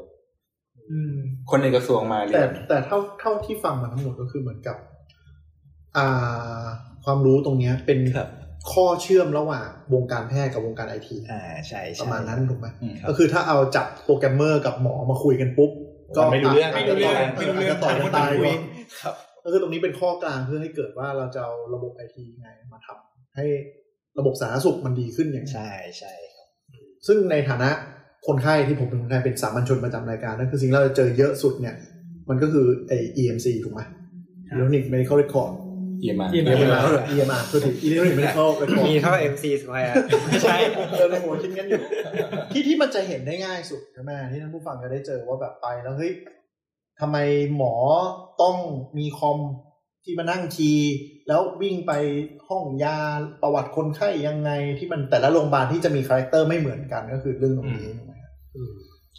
อืม จริงๆ เรื่องหนึ่งที่หลาย ๆ ที่กำลังพยายามทำตรงนี้ก็คืออ่าทำเรื่องที่สิ่งที่เรียกว่า personal health record นะฮะ อ๋อ PPHR ก็คืออ่าคือแต่เดิมเนี่ย ถ้าเราปล่อยให้แต่ละโรงพยาบาลถือประวัติของคนไข้ใช่ไหมฮะ อือฮึ เวลาเราย้ายโรงพยาบาลมันก็มันก็อยู่อย่างนั้นอ่ะมันไม่ได้ตามเรามาด้วยอย่างเงี้ย อืม เพราะฉะนั้นถ้าเราให้คนไข้เป็นคนถือแล้วเราเชื่อมไอ EMR กับ PHR ตรงเนี้ยแล้วแบบคนไข้จะไปไหนก็ให้ที่อื่น ก็ มาเชื่อมตรง ก็ นี้ ก็ส่งข้อมูลเนี่ย อ่ามันก็ไปด้วย ก็คือการให้โรงพยาบาลถือเนี่ยมันก็จะมีปัญหาอยู่ด้วยเช่น ถ้าสมมติว่าคนไข้ขาดการติดต่อไปเกิน 5 หรือ 6 ปี ก็เรคคอร์ดเรคคอร์ดของคนไข้คนนั้นก็จะถูกทำลายทิ้ง อันนั้นสมัยกระดาษ ก็เป็นกระดาษนะ เอาไม่แน่เลยนะคนอิเล็กทรอนิกส์ก็อาจจะทำลายเหมือนกั ก็จะถูก มี ก็ สเปซ ก็จะบ ไม่ อก พ ว่า อ จะต้องอาจจะอาจจะถูกบังคับให้ อ่ะ ให้ลบ ขาย ก็ได้ ไม่ไม่ไม่ไม่ ไม่ไม่บางทีก็อาจจะ นโยบายนโยบายนะวันนี้เราจะเข้าอาคายทั้งหมด อันนี้นโยบายทางของประเทศเลยปะ นโยบายของ กระทรวง โรงพยาบาลแถวเนี้ย เอ้าไม่ใช่ก็ไม่ใช่ไงสมมติ ไม่ไม่ เป็น ต โร รง ง พยา ทา บาง ลไก ทางประ ล เทศพยายาม ๆไกลๆเขาก็อาจจะไม่ได้คีป คือไม่มีเซิร์ฟเวอร์ใหญ่ของเอตัวอ เองขนาดนั้นหรือเปล่า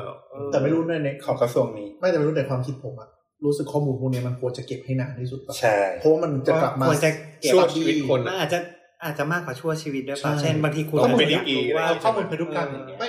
ที่อย่างไม่รู้อย่างช่วงอย่างเงี้ยเอ่อโควิดระบาดใช่ป่ะ อืม มันอาจจะเป็น useful data อีกร้อยสองร้อยปีก็ได้ที่จะ อ่า กลับมาศึกษาตรงนี้ใช่ไหม คือในขณะที่ อืม แต่ละโรงพยาบาลเนี่ย เราคุยข้อมูลกันลำบากลำบาก แต่ว่ารัฐบาลเนี่ยเขามีวิธีหนึ่งในการที่จะบังคับให้ทุกโรงพยาบาลเนี่ยส่งข้อมูลที่คุยกันรู้เรื่องได้ คือเขาบังคับให้ส่งรายงาน เขาบังคับให้ส่งรายงานแลกเงิน เงินสนับสนุน อ่ะแต่อันนี่คือเฉพาะเฉพาะ โรงพยาบาลรัฐ เฉพาะคนที่จะใช้สิทธิการรักษาที่ provide โดยรัฐบาล อืม คุณเข้าประกันสังคมคุณเข้าสามสิบาท คุณรับราชการ อ่า คุณรับรับคนไข้ราช ไม่ การ เพราะเมื่อกี้กำลังพูดเลยว่าใน ใช้ ฐา ดต นะในฐานะโรงพยาบาลอ่ะ อืม ก็ไม่อยากให้คนไข้ถือว่าเพราะเดี๋ยวคุณจะเปลี่ยนเปลี่ยนโรงพยาบาลได้ง่าย ฉันก็อยากเก็บข้อมูลไว้กักไว้อะไรอย่างเงี้ย มันก็ไม่ใช่สักทีเดียว มัน ข้อมูลเนี่ย เป็นทรัพย์สินของคนไข้ อ่าใช่ไงหมายถึงว่า แต่ว่าหมายถึงว่าคือการเรื่องของการเปลี่ยนโรงพยาบาลเนี่ยคือคือมันจะเป็นมันจะเป็นอีกลักษณะหนึ่งคือเอ่อการเข้าไปรับบริการแล้วเขาพึงพอใจในการที่เขาจะใช้ตรงเนี้ยหรือว่าเขาติดกับหมอคนเนี้ยเขาเขามีมี relationship มีอะไรที่ที่ที่ดีเนี่ย ติดกับหมอ ที่กับหมอทดลอง คือเขาใช้คำว่าติดหมออะเนี่ย อืม ประมาณนั้นว่าคือคือคือต่อให้แบบเป็นโรคเป็นโรคที่ไม่ตรงสาขาเขาก็ยังอยากมาหาหมอคนเนี้ ย ใช่ใช่ใช่ ผมไว้ก่ มันจะเป็นอย่างนี้เว้ย เป็นการรถไป ENT อ่ะ มันควรติดไหมเนี่ยอย่างเงี้ย กลับมาเลยครับอันนั้นนะ เดี๋ยวเดี๋ยวผมขอพูดประเด็น retention ของข้อมูลนิดนึงนะคือ ครับ คือปัจจุบันเนี่ยสิ่งที่กฎหมายกำหนดคือกำหนดมินิมัมว่าคุณต้องเก็บอ่าเก็บข้อมูลไว้อย่างน้อยห้าปี ห้าปี ใช่ไหม อื ฮะ ม นั่นคือกฎหมาย เออเรื่องเรื่องพื้นที่จัดเก็บเรื่องอะไรเนี่ยผมไม่ค่อยห่วงเท่าไหร่นะเพราะว่าผมรู้สึกสโตเรจมันถูกลงเรื่อยๆ ถ้าจะเก็บจริงๆ มันเก็บได้อยู่แล้ว แต่ว่ามันมีประเด็นใหม่คือเรื่อง PDPA พระราชบัญญัติคุ้มครองข้อมูลส่วนบุคคลเนี่ย ซึ่ง Privacy กำหาใช่ ซึ่งกำหนดว่าข้อมูลอะไรนะ personal health ไอ้ย personal data ทุกอย่างต้องมี retention พีเรียดว่าคุณจะเก็บกี่ปีกี่ปี แล้วโรงพยาบาลไม่ได้รับข้อยกเว้นเหรอครับ ไม่ เอ่ออันนี้ไม่ชัวร์แต่ทีเนี้ย ไม่ ผม เขายังไม่ได้ออก ผมรีวิวนโยบายเรื่องเนี้ยของประเทศอื่นๆ ที่มีที่ใช้พวก GDPR อะไรอย่างเงี้ยที่มันเป็นต้นแบบ PDPA เงี้ยเขา GDPR คือของยุโรป อ่าใช่ใช่ครับเขาเขากำหนดนะว่าแบบจะเก็บสิบปีสิบห้าปีอะไรอย่างเงี้ย คือหมายถึงว่าเก็บเสร็จแล้วก็ทุกคุณต้องทำลายทิ้ง ใช่ครับ อืม แต่ประเด็นเนี้ยผมก็ปรึกษาหลายๆ ท่านนะปรึกษาพี่นันด้วย ครับแกก็บอกว่าอ่ะรอให้ภาครัฐคอนเฟิร์มก่อนว่าสรุปจะเอาไงอย่างเงี้ยครับก็ ด้วยความเลยด้วยค ส่ว วาน มที่ ส่วนตัวนี้ก็คือเก็บไปเรื่อยๆก่อน ใช่ เพราะว่าตอนเนี้ยเขามีแค่กรอบแต่ว่าเขายั ก งไม่ฎหมาย กำ ลูก หนด ยังไม่ออก ไม่มีกฎหมายลูกอะไรมาลองมาเฉพาะเจาะจงในในฝั่งเฮลท์ซึ่งซึ่งมันจะตรง ไม่ ข้ามกั ไม่ บ ไม่ใช่แค่เอลไม่ใช่แค่เอลไม่เหรอทุก ทุกอินดัสทรี ทุกอินดัสทรีเลย คือคือถอยถอยมานิดนึงเผื่อคนจะไม่เก็ต PDPA หรือ GDPR เนี่ยมันคือเกิดมาว่า ยุคที่ข้อมูลของเราเนี่ย ไปอยู่กับเซิร์ฟเวอร์ของผู้ให้บริการมากขึ้นเขาก็มีความคิดประมาณว่า เฮ้ย เดี๋ยวข้อมูลอ่ะ มันจะกลายมาเป็นสิ่งที่เราไม่ได้อนุญาตให้เขาไปใช้ GDPR มันเลยเกิดมาว่า ถ้าเราให้ข้อมูลใคร เราต้องมีสิทธิ์รู้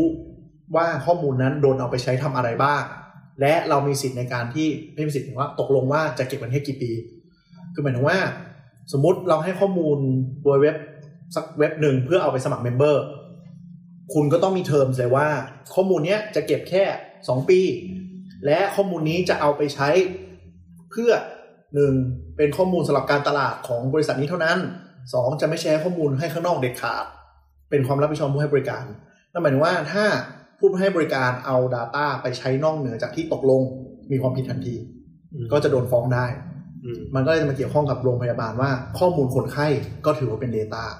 แล้วเราจะ manage มันยังไง อืม อ่าอะไรอย่างเงี้ย ผมผมนึกออกแล้วที่ อืม เอ่อ เป็นพันสอง ขอโทษครับ ด่าตกหลุมรักยาจน เวลาเราเยอะครับ ที่ถามเมื่อกี้ว่าโรงพยาบาลไม่ได้รับข้อยกเว้นเหรออันอันนั้นคือที่มันเกิดเรื่องว่าตอนแรกจะ อืม จะบังคับใช้เดือนพฤษภา อืม นะฮะก็เลยแบบอ่ะเลื่อนไปก่อนปีหนึ่งเพ อ่ะ ราะโควิด หรือเพราะอะไรนะจำไม่ได้ อ่าณวันที่เราอัดตอนนี้ก็คือเดือนเดือนพฤศจิกปี 2020 เนี่ย อืม มันมีมันเนื่องจากทำกันไม่ทันหลายหน่วยงาน ก็เลยมีการเลื่อนไปหนึ่งปีก่อนแล้วค่อยมาพิจารณาใหม่ เราลืม อืม วันนี้เราอัดกันวันที่ 26พฤศจิกายนนะครับ แล้วก็จะออกอากาศวันที่ ไม่รู้ เท่าไหร่ ก็บอกอะไร ไม่ทัน ตอ เขาบอกเลยตอนนี้แบบ ฟังเลยไม่ออก คนฟังฟังไปครึ่งตอนแล้วเออ ไม่ได้ฟังนั่นแหละ แต่ก็นั่นแหละก็คือเรื่องของข้อมูลเนาะที่สำคัญ อืมน่าสนใจมากเลย อืม แล้วแล้วแต่กลับย้อนกลับมาที่คำถามเราตะเกียครับ เอ่อแล้วตอนเนี้ยมันไปถึงไหนแล้วในกระบวนการแชร์ข้อมูลกันในประเทศไทย อืมไปถึงไหนแล้ว อ่ะ ใช่ไหมฮะ เรารู้แล้วว่าจากลุงไรว่าเครือโรงพยาบาลของลุงไรไม่แชร์ แล้วเครือที่อื่นอ่ะ อืม เอาเดี๋ยวขอเอาภาคภาครัฐก่อนแล้วกันนะฮะ อืม คือภาครัฐเนี่ย ปัจจุบันมันมีเจ้าภาพใหญ่ ๆ อยู่สามเรียกว่ายังไงดีมี สามองค์กร สามหน่วยงาน มีวง วง วงวงในการแลกเปลี่ยน สามซอฟต์แวร์ สามสามระดับอ่ะ อ่าไม่ไม่ใช่ สามค่าย สามสามค่ายอะ สามค่ายนะฮะ ก็หนึ่งหนึ่งก็คือของของเด็กดีอีกระทรวงดีอีอันนี้คืออ ม เอ่อ government big data institute GBDI นะฮะ อืม อันนี้ก็พยายามจะแลกเปลี่ยนข้อมูลในวงอ่าเขาเรียกว่า u h o s n e t นะฮะก็คือไอ้พวก โรงพยาบาลโรงเรียนแพทย์ โรงเรียนแพทย์ มหาลัย เนี่ย อ่าใช่ University Hospital Network อ่าใช่ใช่ครับ อันเนี้ยก็ก็เป็นอ่าเป็นวงหนึ่งะ อันนี้วงของกระทรวงดิจิทัล ใช่ กระทรวง ครับ ดี แล้วก็มีวงของกระทรวงสาธารณสุข อืม อ่าอันนี้ก็เขาก็คง อันนี้ผมไม่ค่อยมีข้อมูลนะก็ อืม เหมือนเขาก็พยายามจะแลกเปลี่ยนใน เดี๋ยวเราเดี๋ยวเราให้ฟัง ครับใน อืม ก็คงโรงพยาบาลในเครือสาธารณสุขเนี่ย อืม แล้วก็วงที่สามอันนี้ก็เป็นเอ่อกรมการแพทย์กรมจริงๆกรมการแพทย์ก็ ก็อยู่ในกระทรวง อยู่ในกระทรวง ก็อาจจะสงสัยว่าทำไมเขาถึงไม่ทำด้วยกัน แต่มันก็เป็นอย่างนี้แหละครับ ประเทศเรา พอออกอากาศได้ คือ ไม่ ใน ได้ ฐานะในฐานะคนฟังคือ มันก็ดาต้าเดียวกันทำไมต้องมีโตโผสามอันวะ คืออย่างในกระทรวงสาธารณสุขเองเนี่ย เราต้องเราต้องเข้าใจก่อนว่ากระทรวงสาธารณสุขเป็นหนึ่งในกระทรวงเป็นหนึ่งในหน่วยงานราชการที่มีองค์กรอิสระ ในระในระดับย่อย เยอะมาก เยอะที่สุด อ่า อืม จนถึงจนถึงมีดราม่าอะไรเยอะแยะมหาศาล อ่า เพราะเงินมันถูกแบ่งออกเป็นสองก้อน อ่า ก้อนหนึ่งก็คือไปตามกรม อ่า อีกก้อนหนึ่งไปตามพวกสถาบันต่าง อ่า ๆอ่ะสถาบันวิจัยนู่นนี่นั่น อ่า อ่ะทีนี้ด้วยความที่ใครถือใครถือเงิน คนนั้นถืออำนาจ เพราะฉะนั้นเนี่ย การที่จะได้เงินมาคุณก็ต้องมีผลงาน อืม เขาก็เลยแข่งกันในด้านผลงานแทนอ่ะใครใครทำผลงานใครทำให้ตัวเองเป็นมาตรฐาน เหมือนกับสมัยโซนี่แข่งกับโตชิบ้าอะไรอย่างเงี้ยนะอ่ะใครใครจะได้ขึ้นเป็นมาตรฐานกลาง ลักษณะนั้น อ่ะแต่แล้วสามค่ายเนี่ยมันมันยังไงอ่ะน้อง เดี๋ยวเดี๋ยวผมผมผมพูดผิดนิดหน่อยจริงๆค่ายเอ่อไม่ใช่แค่สามนะจริง ๆ มีสี่ค่าย ไม่เยอะเลย ตายแล้วก็ประกบกันแพทย์อันหนึ่งนะแล้วก็อีกอันหนึ่งก็เป็นเอ่อพอดีมันมีช่วงที่ผ่านมามีพรบสุขภาพปฐมภูมิ อ่า ใช่ไหมซึ่งอันเนี้ยก็มีเรื่องหนึ่งในสาระเรื่องหนึ่งในพรบเนี้ยก็คือต้องมีการแลกเปลี่ยน สปสชปะเนี่ย ใช่ เอ่อของตัวไม่แน่ใจ เป็นเป็นเป็นเป็นเครือนั้นเป็นฝั่งนั้น ก็คือหน่วยบริการปฐม ก็ ภู เหมือมิน เนี่ย เงิน ต้ อี อกง ก้อนหนึ่งนั่นเอง ต้องก็ต้องแลกเปลี่ยนข้อมูลกันได้ไงก็เป็นอีกวงหนึ่งที่ที่ทำอ่าก็ร่วมมือกับแคทหรือ TOT เลยผมจำไม่ได้นะครับอะไรประมาณเนี้ยนะครับ ก็ส น่า รุ จะ ป แคสภาว่าพก่อนเนอะ ภาคครับ ในในฐานะคนไข้รู้สึกมันเหมือนเป็นแบบ เป็นบ่วงกรรมอะไรสักอย่าง ทำอะไรให้มันปวดหัวทำไมวะ มันเป็นความยุ่งยาก วุ่นวายยุ่งยาก ไม่เพราะว่าทุก ซ้ำซ้อนอีกต่างหาก คือทุกทุกบีแฟร์เลยนะ อันนี้แบบไม่ได้การเมืองอะไรเลยนะ กระทรวงดีไม่ควรอยู่ในวงนี้ด้วยซ้ำเข้าใจปะคือหมายถึงว่ามันเป็น อ่า โต้โผมันเป็นสาระงานด้านสาธารณสุข จริงๆกระทรวงดีควรจะสนับสนุนทางด้านอินฟรา ถู สตรั ก กเจอ แล้วดีอ่ะคุณต้องอยู่สูงกว่านั้น แล้วดึงข้อมูลไปทำโกเป็นบิ๊กเดต้าไม่ใช่คุณลงมาอยู่ตรงนี้ ไม่เป็นไรทุกวันนี้ก็ยังบล็อก บล็อกเว็บอยู่ บอกบอกไม่เป็นด้วยนะ บล็อก ph ไม่ได้บอกไม่เป็น อ่าอันนี้อันนี้ แต่เขา ทูบีแฟร์ตามหลักการนะไม่ไม่ได้พูดถึงอะไร แต่ความเป็นจริงก็อาจจะมีคนที่เขามองว่าลงมาสัมผัสข้อมูลโดยตรงภาคประชาสังคมโดยตรงอาจจะดีกว่า โอเค นั่นแหละครับ เดี๋ยวเราจะกลายเป็นรายการการเมืองนะครับ เดี๋ยวเราจะเชิญทัวร์ลงตรง นี้นะครับ เอากลับมาแล้วแล้วแต่ละวงเนี่ยคือเขาเขาคือทำของเขาเองประมาณ ใช่ ยังไง แต่แต่ละวงก็มีมีความคืบหน้าอ่าของเขานะแต่ว่าในในแง่มาตรฐานที่เลือกใช้เนี่ยก็ส่วนใหญ่ก็ใช้ a d m 7 Fire นะครับเป็นมาตรฐานแล้วก็อ่าพวกมาตรฐานด้านคอนเทนต์ก็ TMT ICD อะไรไป เพราะฉะนั้น เดี๋ยวนะเดี๋ยวนะตัวล ครั ง บ ตัวลงไอ้ไอ้สิ่งที่ไอ้แต่ละวงมันกำลังทำอยู่เนี่ยมันคือ ทำเรื่องเดียวกัน เรื่องเดียวกันไม่ไม่หมายถึงว่ามันมันคือมันคือกำลังทำมาตรฐานหรือว่ามันทำมันกำลังทำเอ่อฐานข้อมูลหรือมันกำลังทำตัว ทำมาตรฐานกับ dictionary เอ่อเรียกว่า เป็นหลัก ทำ เนอะ เอ่อคือคือการจะแลกได้ครับมันมันจะต้องไปไปดึงออกมาจากในโรงพยาบาลใช่ไหมฮะแล้วเอาเอามาตรฐานเอามาเอามามาแปลงให้มันเข้ากับมาตรฐาน เอาไอ้ของเก่าที่ทำเอาไว้แต่ละคนมาแปลงให้ได้ ก็คือ มา มาคอนเวิร์ตแล้วก็ใส่ ก็นั่นแหละ ตึ๊ดตึ๊ดตึ๊ด นั่นแหละคือ dictionary ไง เออ เออ ก็คือเอ่อเรียกว่า implement เอามาตรฐานมา implement อย่างเงี้ยฮะ อืม ก็เอ่อทุกคนก็ก็ทำมีความคืบหน้ากันไปซึ่งผมเชื่อว่าสุดท้ายแล้วเนี่ย คือมันจะเป็นคนละวงก็จริงแต่ว่าสุดท้ายมันจะคุยกันได้ มันจะแชร์กันได้อยู่ดี ใช่ แล้วแล้วแล้วแต่ละวงเนี่ยจริงๆแล้วคือเขาทำเป็นคนละเรื่อง คนละประเด็นหลักๆ คือแบบไม่ได้แบบซ้อนกันเป๊ะอย่างนั้น คือคืออธิบายท่านผู้ฟังเผื่อยังไม่เก็ตหน่อยที่พูดตะกี้ก็คือ เวลานึกถึงระบบไอทีขององค์กรนั่นน่ะของของคุณน่ะ พอดีที่บ้าน จะมา ทำเป็นสี จะมาจะมาอัปเดตเลเวลอะไรก็ตามระบบไอทีองค์กรเพราะฉะนั้นมีสองโซลูชันก็คือหนึ่งคุณทำงานเหมือนเดิม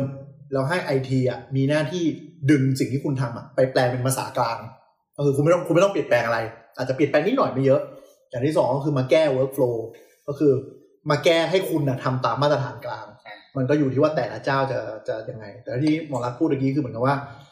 EC องค์กรเนี้ยก็พยายามจะมาแปลงเครือข่ายตัวเอง เพื่อให้สุดท้ายมาคุยกันได้ ใช่ครับ อ่า คือคือผมว่าเอ่อเอ่อวิธีที่ทำกันหลักทุกวันเนี้ยก็คือก็คือดึงสิ่งที่มีอยู่ แล้วก็มาแปลงครับเพราะว่าแบบไม่ไม่มีใครอยากจะไปฟอสให้เปลี่ยนอะไรใครเปลี่ยนอะไร เนี่ยนะ เพราะว่าการ ครับ การเปลี่ยนเวิร์กโฟลทั้งประเทศเนี่ย ยาก มันเป็นไปไม่ได้มันไม่ได้ยากเลย ชิบหายแน่นอน เออ แต่ด้วยเสียงเรื่องการแบบว่าหายการหายของข้อมูลแล้วก็ า ข้อ หาย มูลไม่ อีกอะ ครบเลยยังมี อืม อะไรต่างๆนานา มันไม่ใช่หายธรรมดาไงมันหายเย็น หาย นะ นอกนอกจากหายแล้วหายแล้วหลุดด้วย อืม ซึ่งซึ่งซึ่งขนาดแค่แบบ ปีที่ตูดก็ยังหลุดได้ ซึ่งขนาดแบบ ถ้ามันชอบบูลลี่น้อง หน่วยงานอื่นน่ะคือหมายถึงว่าแบบในองค์กรธุรกิจที่แค่เบสิกเบสิกซื้อมาขายไปอ่ะการที่ฟอสเปลี่ยนเวิร์กโฟยังยังมีการเมืองยังมีดราม่าเลย และอันนี้คือเรื่องสาธารณสุขอ่ะซึ่งก็รู้อยู่แล้วว่าแค่หมอแค่บุคลากรทางการแพทย์งานก็ล้นจะตายหาด้วยแล้วอย่างเงี้ย อืม ก็คือทิศทางของเมืองไทยก็คือชิฟไปประมาณว่า workflow เหมือนเดิม แล้วก็จะค่อยๆ ปรับ แปลง solution อ่า แปลงเขาเรียกว่าแปลงหลังบ้านให้มันคุยกันได้ถูกไหม ใช่ หลักๆ ข้อมูลที่เราแปลงเนี่ย ก็คือจะเป็นข้อมูลชุด ชุดจำนวนจำกัด ไม่ใช่แบบว่าเอาทุกอย่างไปแปลง อืม ปัจจุบันเราเรียกว่าแฟมเนาะแฟมที่ว่าก็คือฟิลข้อมูล ใช่ไหม ก็ผมเรียนอย่างนี้ก็ได้ครับว่า เออ อ่ะไอ้ที่ทำในสี่โครงการหลักๆ เนี่ยอ่ะส่วนใหญ่ก็คือ คืออิงมาจากสิ่งที่เรียกว่าอินเตอร์จะพูด พูดไปเถอะ มันดูจะยาก คุณเข้าใจ International Patient Summary นะฮะก็คืออ่าอันเนี้ยนะฮะก็คือเป็นคล้ายๆกับ summary ของข้อมูลคนไข้เวลา เวลา เป็นอะไรดิชาร์ด อ่าก็ก็อย่างนั้นก็ได้ครับเวลา ดิชาร์ดแปลว่าอะไรค ดิชา รั ร์ด บ แปลว่า หนอง บ้าน ดิฉันแปลว่าหนอง เวลาให้ ให้ ก กั ลั บบ บ้า บ้าน นออกออกออกจากโรงพยาบาลไม่ว่าจะด้วยสาเหตุไหนเช่น เช่นตรวจเสร็จแล้วจาก OPD เราก็เรียกดิชาร์ดเหมือนกันหรือว่ ตายก็เรียกหรือ discharge ว่าหรือว่าในผู้ป่วยในให้กลับบ้านรักษามาประมาณนึงละกลับบ้านก็เรียกว่าดิชาร์ด โอเค ก็คือเหมือนเก็บข้อมูลเท่าที่สำคัญของคนไข้ ครับ เคสหนึ่ง ใช่ก็ก็อย่างนี้ก็ได้ว่ามันเป็นสรุปข้อมูลของคนนั้นเพื่อเอาไปรักษาต่อเนี่ยมันก็จะมีว่าแบบอ่ะเป็นโรคอะไรมาตรวจกับอะไรนะ ผลแลบเป็นยังไงได้ยาอะไรไป ตอน เนี่ นี้ ย คือจุด การรักษายัจุด งไง มุ่งหมาย ทำ ปั หั จ ต จุ ถ บัน การอะไร ใช่ใช่ อืมแล้วก็ผลผลการรักษาเป็นยังไง อ่า อันนี้คือแบบพวกนี้จะควรจะต้องแชร์กันให้ได้ทุกค ใช่ น คือไฮเลเวลสุดๆแล้วอะ ครับ คือถ้าทำอันนี้ยังไม่ได้ไม่ต้องไปไหนต่อ เอา ใช่ เอาเอาตั้งแต่แรกเลยก็ ชื่อนามสกุล อายุวันเดือนปีเกิดเอ่ออะไรนะภูมิลำเนา อืม อาการน อืม ำอาการนำมาครั้งนี้ด้วยอาการ อันนี้อันนี้ยังดีนะที่แบบว่าอะไรวะเออพวกพวกข้อมูลข้อมูลส่วนตัวนี้มันมันดึงมาจากมหามหาไทยได้แล้วใช่ไหม ได้นานแล้วครับ แล้วมีคนดึงไหม ดึง เยอะ ครับ เยอะเยอะเยอะ ทุกครั้งครับ เพราะว่าเวลา เดี๋ยวนี้สิบบัตรประชาชนได้แล้วเนาะ ใช่เพราะเสียบบัตรปุ๊บเนี่ยมันไม่ใช่แค่ดึงจากมหาดไทยมันไปดึงที่ที่ของ ปสช ปสชด้วย อืม เช็คสิทธิ์เลย คือคืออย่างยังดีที่ตอนนี้มันมันมันทำอย่างนี้กันได้หลายทุกโรงพยาบาลคือรู้ว่ามันทำมาได้ได้ได้มานานแล้วตั้งแต่มันเป็นสมาร์ทการ์ดเนี่ยนะ แต่โรงพยาบาลหนึ่งเนี่ยแค่ยูเซอร์เดียวนะ ฮะ โรงพยาบาลหนึ่งนี่แค่ยูเซอร์เดียว เออเข้าใจอยู่ ก็คือต้องมี รับทราบ ผู้ถือกุญแจ ที่เป็นคนดึง เพราะพาสเวิร์ดอะทุกคนในเวทระเบียนนะ เออทุกคนทุกคนในในประเด็นนี้มีมีอยู่มีอยู่แค่เขาเดียวเออ มีแค่เขาเดียว แต่ทุกคนน่ะถือพาสเวิร์ดนี้ แต่ว่าปกติก็คือ โคตรผิดหลักเลยนะ ใช่ พี่ ใช่ใช่คือ ไม่ได้เรื่อง ไอ้แอค มา เคาก ท์เนี้ยมันเวลาที่ทำ API อะเอออธิบายไงดีวะก็คือเวลา ก็คือคุณไม่ได้คิดว่าเวทระเบียน แล้ว เขามีตั้งหลายคน คนแต่แต่ว่าคนไม่ได้เป็นคนจาม อืม เราใส่ตัวเนี้ยไว้ในซอฟต์แวร์เลย ให้ซอฟต์แวร์มันไปดึง เออ ฟีลลิ่งเหมือนหนึ่งหนึ่งหนึ่งโรงพยาบาลหนึ่งไอดี เออหนึ่งไอที ก็ถูก หมายความว่าใครเสียไปก็ไม่รู้ คนไหนก็ไม่รู้ ใช่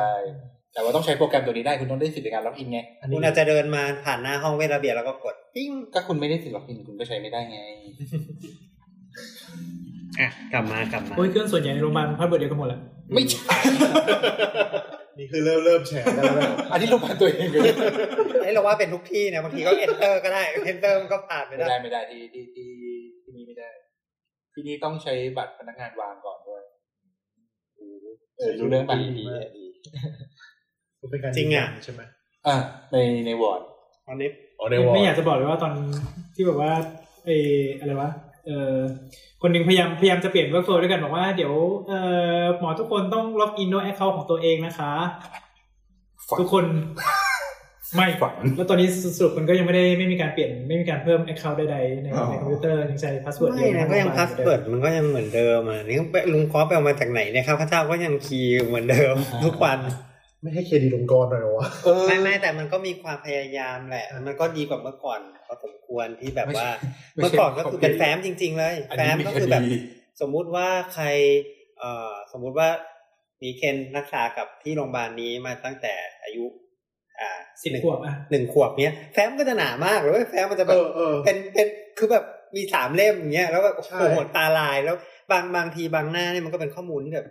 จะรู้ไปทำไมวะหรือว่าเป็นแค่ลายเซ็นมีเซ็นแค่นั้นอะไร โด ประ ยเฉ มาณนั้น พาะเข้าใจว่ายิ่งช่วงถ้าแบบเป็นโรงพยาบาลที่คลอดอ่ะ อืม ประวัติคุณก็จะเยอะมากเพราะแบบก็เหมือนมีเหมือนบันทึกพัฒนาการอ่ะแบบ อืม โผล่มาเรื่อยๆอะไรอย่าง ใช่ เงี้ย ใช่ ซึ่งบางทีอาจจะไม่จำเป็นแล้วทำไมต้องแบกแฟ้มต้องใหญ่ขนาดนั้นแล้วข้อมูลจริงๆอาจจะ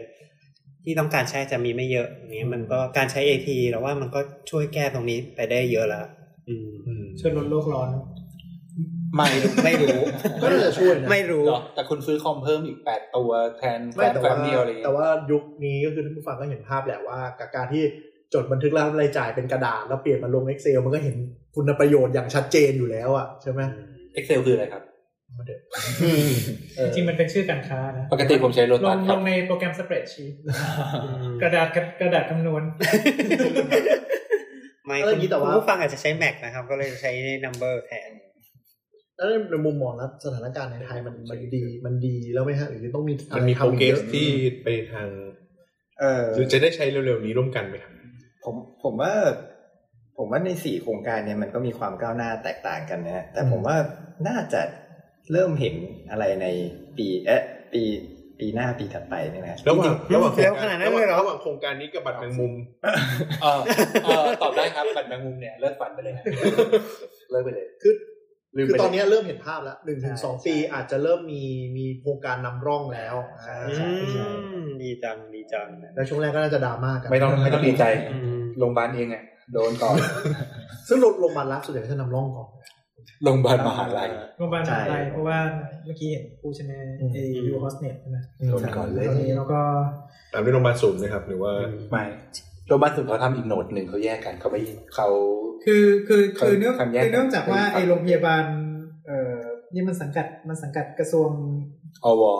อะไรวะอุดมศึกษาแล้ว อืม ไอโรงพยาบาลโรงพยาบาลของของ อืม มหาวิทยาลัยอะมันสังกัดกับมันสังกัดกระทรวง อวไงอุดมศึกษาและวิ อุด จัย มศึกษาเออแต่ว่าไอพวกโรงพยาบาลศูนย์พวกนั้นอะกระทรวงสาธารณสุข โอ้ยประเทศนี้ มันดันมีความการเมือง มันมี เข้ามาวคาม นิดหน่อย ลักลั่นกันแบบว่านี่หน่อยหนึ่ง งั้นแสดงว่าโหนดโหนดของที่เป็น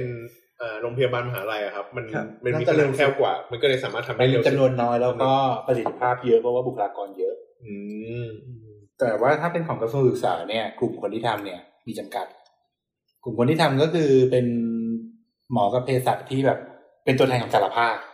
มาทำ คือคือจากที่พูดไปก่อนหนาเนี้ยเริ่มรู้สึกว่าทำงานเขาเรียกอะไรซ้ำซ้อนอะไรอย่างงี้ใช่ป่ะตอนนี้เริ่มเข้าใจแล้วว่า การให้เกิดการแข่งขันภายในอาจจะทำให้ได้อะไร เร็ว อาจจะมีอาจจะมีอาจจะมีข้อดีบางอย่าง เอายกตัวอย่างมาตรฐานตัวหนึ่งที่เราใช้ชื่อว่า TMT ละกัน คือเลยครับ TMT ระเบิดไงไม่รู้จักเหรอ แต่มัน TMT Thailand Medical Terminology Medicine Thailand Medicine Terminology อืม ก็คือเป็นรหัสยา อืม รหัสยาอย่างเดียวเลย อืม ก่อนที่จะมาเป็นตัวเนี้ย อืม เมื่อก่อนเรามีรหัสอยู่ชุดหนึ่ง อืม เราเรียกว่ารหัสยี่สี่หลัก อืม รหัสยี่สี่หลักคือเป็นรหัสที่เขาที่องค์การเภสัช อืม กับออยร่วมกันตั้ง เพื่อใช้ในการเบิกจ่ายยา อืม เบิกสมมติว่าคุณไปหาหมอแล้ว คุณได้ยาตัวเนี้ย อืม เขาก็จะลงรหัสนี้ อืม บอกยี่สี่หลักก็จริงแต่แม่งมียี่สามหลัก เอ้าทำไมอะ เพราะตัวมีสิบแปดหลัก เอ้า อย่าไปสนใจ แต่ว่าไม่มีตัวไหนยี่สี่ เอ้า ยี่สิบสี่คือแม็กซ์สุดที่มัน แม้ จะ สุดที่มันจะมี maximum field field maximum อ่า โคตรชอบเลย แต่อันที่อันที่หัวที่ลุงปั้นหัวเราะตะเกียคืออะไร คือจะพูดเรื่องนี้เหมือน อ กัน ย่าอย่าอย่าอย่าคิดมากอย่าคิดมาก อ่ะโอเค อ่ะ มันก็คือเหมือน SKU เวลาเราไปซื้อของ ใช่ อ่าโอเค มันบาร์โค้ด อ่ะมันดาว SKU ค ไว้ รับ อ่ะ แต่ว่าตัวเนี้ยเขาบอกว่ามันใช้ในแง่ของการขาย มันใช้ได้ เพราะว่ามันเป็นสมาร์ทโค้ด อืม เราพูดเราไม่เคยพูดเรื่องสมาร์ทโค้ดกันเลยเนาะ ก็คืออะไร ตัวเลขเวลาที่เราใช้ตัวเลขในการระบุอะไรแทนอะมันจะมีสองแบบหลักๆคือสมาร์ทโค้ดกับซีเรียล Code สมก็เป็นหมีเค้นกับซีเรียลสมาร์ทนัมเบอร์กับซีเรียลนัมเบอร์สมาร์ทโค้ดก็คือเลขแต่ละหลัก อ่ามี มีความหมาย อ่ะ ซีเรียลก็คือรันไปเรื่อยๆหนึ่งสองสามสี่ อ่ะ อย่างเช่นเลขบัตรประชาชนเป็นสมาร์ทนัมเบอร์ อ่ะเข้าใจ บวกกับซีเรียล อ่ะ อืม อ่ะเป็นเลขชุดผสม อ่ะ ไอตัวยี่สี่หลักเนี่ยเป็นสมาร์ท อ่ะ แต่ว่าตัว TMT เนี่ยเป็น อ่า ซีเรียลสองตัว TMT เนี่ยจะเป็นหน่วยงานใหม่เซตขึ้นมา ทำทำไมครับ ทำทำไมเพราะว่าเขาบอกว่ายี่สี่หลักอะมันตอบไม่ได้ทั้งหมด ก็ยี่สี่หลัก ชื่อยาขนาดบรรจุจำนวนเม็ดอะไรอย่างเงี้ย มีแค่นี้ อ๋อ ไม่มีรายละเอียดอื่นข้างใน อ๋อโอเค อ่ะ โอเค แต่พอคุณใช้ซีเรียลนัมเบอร์แล้วคุณเอามาเทียบกับตารางที่มันจะแปลค่าในตารางนั้น ยารหัสหนึ่งหนึ่งหนึ่ง อืม เท่ากับยานี้ขนาดบรรจุ นี้ อืม ซึ่งข้างในมีคุณสมบัติในการรักษาโรคนี้นี่ อืม นี่เลขรหัสออยเท่าไหร่อะไรก็ว่าไป ก็เผื่อท่านผู้ฟังงงก็คือที่ ทำไมบอก อะ ว่าส ฟิ มาร์ท ลทำไมเพราะว่าเพราะว่าทำไมทำไมรหัสยี่สิบสี่หลักมันถึงมันถึงมันถึงใส่ฟิลไม่ได้มากกว่านั้นหรอ เพราะว่า เพราะว่า โครงสร้างโครงสร้าง ไม่ มันถูกกำหนดไปแล้ว โค้ดมันยี่สิบสี่ตัว ทุกตัวต้องมีความหมาย อ นั่นหมายถึงว่าสมมติเมื่อก่อนเนี่ย มันจะมีสมมติเลขสมมตินะเลขหลักที่สิบแล้วกัน ตัวนี้อาจจะบอก ผมมั่วๆเลยนะ อ่ะสมมติบอกประเภท บ ว่า อก เป็น ประเภ เม็ด ทยา เป็นเม็ดเป็น อ่า แล้วเมื่อก่อนอ่ะอาจจะมีเก้าหมวดพอดี อ่า แล้วอยู่ๆมันเปลี่ยนใหม่เป็นสิบห้าหมวด คราวนี้ความบันไลก็จะมันเกิดทันทีว่าจะแปลง ไม่ เล ได้ ข มันแปลไม่ได้ ไม่ไม่ไม่ได้คาดคืนถึงอนาคตว่า ใช่ คื คือ ก็ไม่สามารถใช้ในใช้ถึงปัจจุบันได้ ใช่ นี่เป็นคลาสสิกเคสของพวกการใช้รหัสเพื่อนอย่างเงี้ยแปลผล อ่า โดยตรง แล้วมันมีการเปลี่ยนสแตนดาร์ดปุ๊บมันจะแบบชิมหายอย่างรวดเร็ว เพราะฉะนั้นเนี่ยก็คือ TMT ซึ่งตอนแรกเขามองว่าเป็นคู่แข่งกัน เลขเลขที่เราใช้แทนยาเนี่ย รหัสที่เราใช้แทนยามีอยู่สามตัวหลัก อื ๆมในไทยคือยี่สิบสี่หลัก อืม บาร์โค้ด อืม แล้วก็ TMT อืม ตอนแรกเราบอกว่าเฮ้ยแบบฉันต้องเอาตัวใดตัวหนึ่งมาเป็นตัว ตัวหลัก มาตรฐานหลักเหมือน อ่า บลูเล อ่า อืม แต่ตอนเนี้ยไม่ใช่ อ่า ยาหนึ่งตัวมันมีเลขสามจุดกำกับ อืม โอเค เพื่อที่คุณจะเอาไปใช้ในประโยชน์ต่างๆกันได้ เพราะฉะนั้นการที่หลาย ๆ ทีมมาทำมันตอนแรกมันก็เหมือนกับแบบเฮ้ยแข่งกันแล้วมันจะเละบอกว่าวะ อืม จริงๆมันมันไม่จำเป็น ก็อาจจะคอมพลีเมนต์ในการ มันช่วยมันช่วยมาช่วยเติมเต็มส่วนที่หายไป แล้วก็อาจจะอนาคตถ้าอันไหนมันโดนลดความนิยมมันก็จะตายไปตามธรรมชาติเอง ใช่ เราก็ยังมีเลกาซี่มีมีเอ่อมรดกเหลือ ว่าเอ้ยโอเค คุณมีตัวเลขตัวนี้นะถ้าคุณจะย้อนกลับไปหา คุณก็ยังหาได้ อืม อืมพวกระบบพวกนี้ก็จะคล้ายๆกันหมด อันนี้อันนี้คือที่น้องรัฐพูดถึงเนี่ยก็คือในระดับของภาครัฐเนอะว่ามี ใช่ มีวงในการพยายามจะคุยกัน แล้วภาคเอกชนล่ะ เออจริง ๆ ต้องบอกว่าเอ่อสี่เนี่ยคือวงใหญ่เนี่ยวงวงย่อยเนี่ยอีกเยอะเลย โอเค เอกชนก็มี ในเครือกันเอง ในกลุ่มลงมากันเอง อันนี้คือแค่ภาครัฐนะ เออ ทีนี้ โรง ก็ เรียนเอก อ๋อ ชน ไม่ถึงแม้แต่ในภาครัฐก็อาจจะมีวงย่อยๆกว่านี้อีก เอา แต่เอกชนนี่คือยิ่งแล้วใหญ่ก็คือต่างคนต่างพัฒนา ในภาครัฐเนี้ยกระทรวงสาธารณสุขเหมือนกัน ภาคเหนือก็ทีมหนึ่งภาคอีสานก็ทีมหนึ่ง เพราะว่ามันเกิดจากต่างคนต่างคิดว่าวิธีตัวเองดีที่สุดนะ ไม่ มันเกิดจากว่าจังหวัดเนี้ยซื้อซอฟต์แวร์อย่างเดียวกันยกจังหวัด สสจกับสส มันเกิดจากว่าของเก่าใช้แบบนี้กันมา อ่า ข้าพเจ้าถนัดแบบนี้ ก็อยากให้คนอื่นใช้แบบข้า เพ พ ราะ เจ้า เพราะฉะนั้นในจังหวัดเนี้ยก็จะพัฒนาไปในทางเดียวกัน อ่า แล้วก็ขยายไปจังหวัดข้างเคียง แล้วก็เลยเป็นทั้งภาค ก็กลายเป็นภาค ใช่ ก็คือภาคหนึ่งก็ใช้ซอฟต์แวร์ หลักหลัก นึ่ง หลักๆหลักๆตอนนี้ก็เหนือกับอีสานก็ก็แข่งกันอยู่ อืมเอาอันนี้อันนี้ไม่ไม่ไม่รู้ แล้วแล้วตะกี้นี่คือพูดในเชิงรัฐก็คือสี่กลุ่มใหญ่ๆแล้วเอกชนเขาฟอลโล่พวกนี้ไหมหรือว่าเอกชนก็จะแบบ เอ่อ เป็นคอนโซเทียมใหม่จะมาสู้อะไร เอ อย่าง ก เงี้ย ชนจะจะเน้นการแลกเปลี่ยนภายในเครือมากกว่า ได้ไหม และ พี่ที่เมื่อกี้บอกว่าไม่ได้แลก มันเป็นโรงพยาบาลลุงไรไงแบบแลกเปลี่ยนกันดีมากเลยข้อ ไม่ มูเพลราะ เปิดดู ว่า โรงพยาบาล เพราะมัน ได้ เกิดจากเขามองว่ามันเป็นข้อมูลทางการค้าด้วยไหมครับเขาก็เลยจะพยายามแบบ ไม่อยากเปิดให้ได้มากก็คือฉันใช้ในเครือที่จะสร้างรายได้ให้ฉันอย่างเดียว อืม คือมันเหมือนพวกนี้มันเป็นโซลูชันอ่ะพอมันเป็น อ่า โซลูชันก็ก็เอ้นี่เข้าไปเข้าไปในเครือใช่ปะล่ะ อ่า แต่ว่าคือคือคือเอาจริง ๆ แล้วเนี่ยถ้าสมมติว่ามาตรฐานของรัฐมันแข็งอ่ะ คือพวกนี้มันก็ต้องมันก็ต้อง follow ตาม ไม่ใช่แค่มาตรฐานโดยการบังคับของรัฐแข่งถูกไหม มา เออ แต่ว่าถ้าคุณไม่ทำตามแล้วคุณจะมีวาม คุณก็ ผิดหรือ คุณก็ อะร ไม่ไม่ไม่ต้องใช้กฎหมายด้วยซ้ เออ ำอย่างเช่น จะซื้อโคเคนแพ็คจมูกอย่างเงี้ย เออเออ ถ้าคุณไม่มีเลขยี่สิบสี่หลักของโคเคนอะ เออ คุณก็ซื้อจากออยไม่ได้ เออเออ คุณก็ต้องมีฟิลหนึ่งกำหนดเลขยี่สิบสี่หลัก คือเหมือนวงการสาธารณสุขบ้านเรารัดค่อนข้างแข็งด้วยใช่ไหม ใช่ เป็นเป็นเป็นเพลเยอร์ที่ ใช่ ใหญ่ คือก็คือเป็นเป็นใช่เป็นคนเป็นส่วนใหญ่ว่างั้น เพราะบุคลากรก็ข้ามไปข้ามมาอยู่แล้ว ถ้าคุณ ใช่ รัฐทำแล้วเอกชนไม่ทำหมอก็อาจจะแบบเอ้ยวุ่นวาย ฉันทำรัฐจนชินแล้วเลย ใช่ ก็เป็นไปได้ เมื่อวานนี้คือไม่ว่ายังไงคือยกตัวอย่างหลายๆอย่างคือเอ่อพวกรายงานต่างๆ ที่บางทีมันจำเป็นที่จะต้องส่งรัฐหรือว่ารายงานบางตัวที่ โรค จำเป็นที่จะต้องรายงานรัฐ อย่างเงี้ เช่ ย น อ่า เช่นโรคโรคระบาดร้ายแรง อืม พวกเนี้ย ยกตัวอย่างโควิดเลย เออโควิดก็ได้วะ อ่า พวกเนี้ย ไม่โควิดมันค่อนข้างใหม่ไงพวกพวก implement มันก็แบบ ห ไม่ รื ค่อยออย่างเช่น จะแบบว่า อุบัติเหตุต้องไปเบิกพรบอุบัติเหตุ หรืออะไรพวกเนี้ย อ๋อ พวกนี้คือคือคือในในซอฟต์แวร์จัดการข้อมูลในโรงพยาบาลก็ต้องมีพวกเนี้ยแทรกอยู่ อืมอืมอืม เพราะว่ามันเกี่ยวข้องกับการคือคือกูกูต้องเอารายงานไปแลกเงินอะ ถึงแม้ว่าคุณเป็นเอกชนที่ไม่ได้เข้าระบบสามสิบบาทไม่ได้เข้าประกันสังคม ยังไงคุณก็ต้องโดน คือท่านผู้ฟังนี่กังวลว่าจะยากในอนาคตไม่ต้องห่วงไม่ยากแน่นอน เอกชนจะค่อนข้างโดนฟอสง่ายเท่าที่ฟัง เอกชนจะโดนในแง่ของ policy แต่ว่าในแง่ของ practice ในแง่ของการปฏิบัติงานของคนทำงานอ่ะ แล้วแต่นโยบายของแต่ละที่เลย อืมแต่ก็คือข้อมูลกลางขอให้คุยภาษาเดียวกัน ซึ่งมันก็มันก็พยายามนะ อืม ทีนี้ตัวซอฟต์แวร์ที่เป็นปัญหาอย่างหนึ่งคือเรื่องของซอฟต์แวร์ใช่ไหมล่ะ อืม ซอฟต์แวร์ในไทย มีหลายค่ายมากนี่นี่นี่คือจะเล่าให้ฟัง อ่า เพราะว่านี่คืออยู่มาหลายที่ อ๋อรับงานนอกเยอะ ก็ ก็ก็จะว่าอย่างนั้นก็ได้ คือมันไม่เหมือนกันเลยเหรอ ไม่เหมือนเลย ไม่เหมือนเลยเหรอ เคยมีเหมือนกันอยู่แค่ เหมือน สองที่แค่นั้นอะอืม ตรวจสอบ ในไทยเนี่ย ก็คือเอางี้แล้วกันว่าสมมติจดไปอยู่โรงพยาบาลข้างนอกโรงพยาบาลที่เป็นโรงพยาบาลเล็กๆโรงพยาบาลอำโรงพยาบาลอำเภอเนาะ อืม เขาก็จะเป็นซอฟต์แวร์ที่เป็นคัสตอมของเขา อืม แทตอนนี้ใช้อะไรนะเรามัน อืม ที่เคยใช้เนี่ยรู้จักแต่ชื่ออะไรวะ พอเฟกพี เราใช้กัน มี เลยอะ คือ พอ แบบ โตเอ เป็น DOS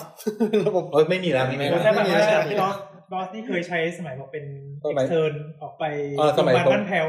อืม เอ้ยบ้านแค่ตอนนี้ระบบใหญ่มาก ดูแล้ว แต่ว่าคือตอนนั้นเนี่ยคือคือเป็นเป็นโรงพยาบาลแรกๆที่ที่ที่แทบจะไม่คือขนาดตอนเป็นเป็นเอ็กเทิร์นนะเว้ยคือคือยังไม่จบอ่ะ เออ เออก็คือที่ที่เออบ้านแถวเนี่ย สั่งยาด้วยคอมแล้ว แล้วก็ ใช่ใช่ แล้วก็พิมพ์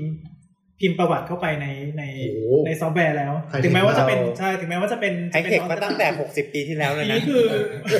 จะบอกว่าพอของบ้านแถวอ่ะเป็นคนที่แบบมองการไกลสุดๆอ่ะ อืมอืม ไม่งั้นเขาคงออกมาเป็นองค์การมหาชนไม่ได้หรอก ถูก ก็คือมันก็เลยมี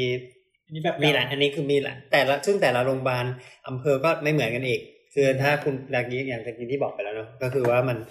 มันถ้าคุณอยู่ภาคไหนคุณก็มักจะใช้โรงพยาบาลใช้ซอฟต์ ใกล้เคียงกันก็จะ ถ้าอายุประมาณสัก ได้ สิบ แบบนั้น ถึงยี่สิบปีที่แล้วก็จะมีค่ายที่แข่งกันที่อาจจะดังกว่าก็เป็น Horse XP ตอนนี้ก็ยังอยู่ หน้าตาหน้าตาก็คือแบบเหมือน Windows XP เลย แต่แต่ตอนนี้หน้าตาไม่เหมือนแล้ว ทำไมต้องทำให้หน้าตายอย่างนั้น เพราะว่ามันออกมาช่วงนั้น มัออกมาช่วง Windows XP ออก ก็คือชื่อว่าคอส คือมันดูเดินใช่ไหม เออ แล้วมันก็จะมี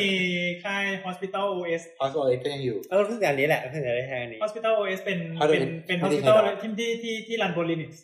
อืม เออก็คือคือโดยตัวเซิร์ฟเวอร์เองอ่ะก็คือเป็นเป็น Linux เลยแล้วก็แล้วก็มีอินเทอร์เฟซครอบ ตอนนี้รันบนวินโดว์แล้ว โอเค พวกนี้ไม่ไม่ใช่โปรแกรมไทยใช่ไหมเป็นโปรแกร ไทยหมด ใช่ เลย ใช่ ให้หมดเลย นี่คือบษัท โปรแกรมที่ เออ แต่ละคนต่างกัน แล้วก็จะบอก คือป ว่า ระชุมวิชาการ TMI ไอ้ Thai Medical Informatics เนี่ยช่วงประมาณสักครั้งที่สองหรือครั้งที่สามมั้งที่บอกว่าเขาเอาตัวเนี้ยไปโชว์ โคตร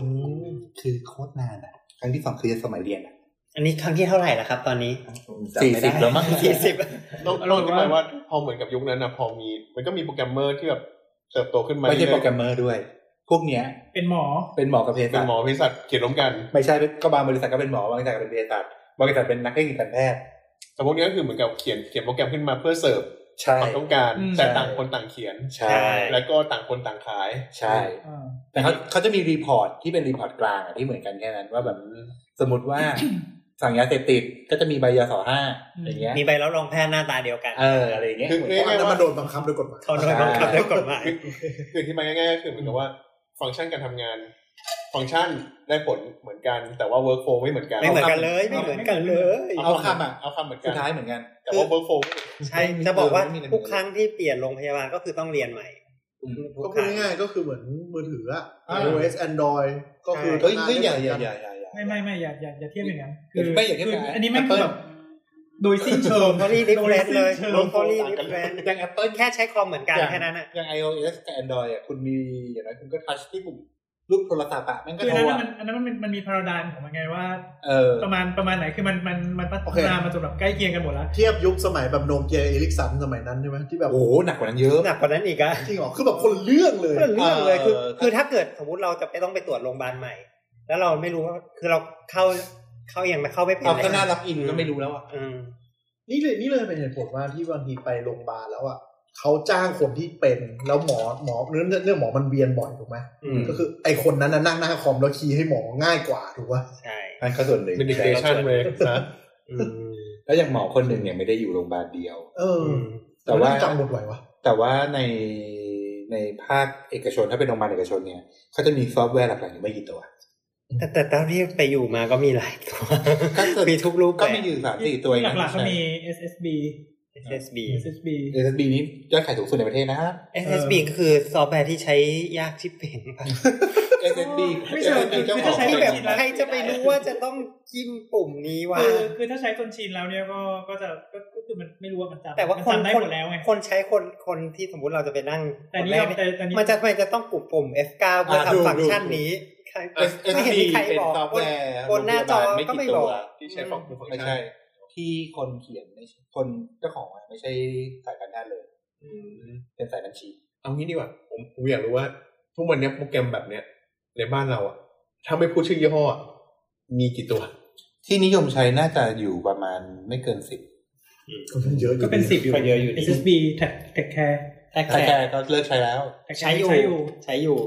ใช้อยู่ โรงพยาบาลกรุงเทพยังใช้อยู่ ใช้อแล้วเขา ยู่ บอกจะเปลี่ยนแล้วไม่ใช่เหรอ ก็จะเขาใช้อยู่ ไม่ไม่ยังใช้อยู่เท่าที่เราไปดูมีประมาณสองสามโรงพยาบาลที่ใช้ แก อยู่อืม เอ่อ คือ โฮ คือขมนาด ซี คือขนาด BSQ ก็ยังใช้อยู่เลย Tech อื Care ม โฮมซี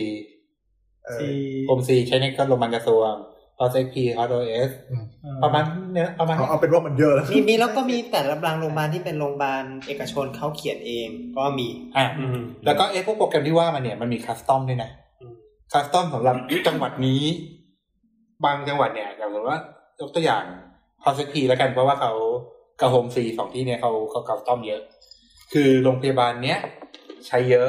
เขาก็บอกว่าอ่ะงั้นโรงพยาบาลเนี้ยคัสตอมให้พิเศษเลยพอทำให้ที่นี่ปุ๊บทุกโรงพยาบาลในอำเภอที่เป็นโรงพยาบาลเครือข่าย ก็เลยใช้ด้วยกันหมดเลย เพราะฉะนั้นดึงข้อมูลกันได้หมดในจังหวัดเดียวกัน อืม แต่เฉพาะจังหวัดนี้นะ ถ้าไปอีกจังหวัดหนึ่งใช้โปรแกรมตัวเดียวกัน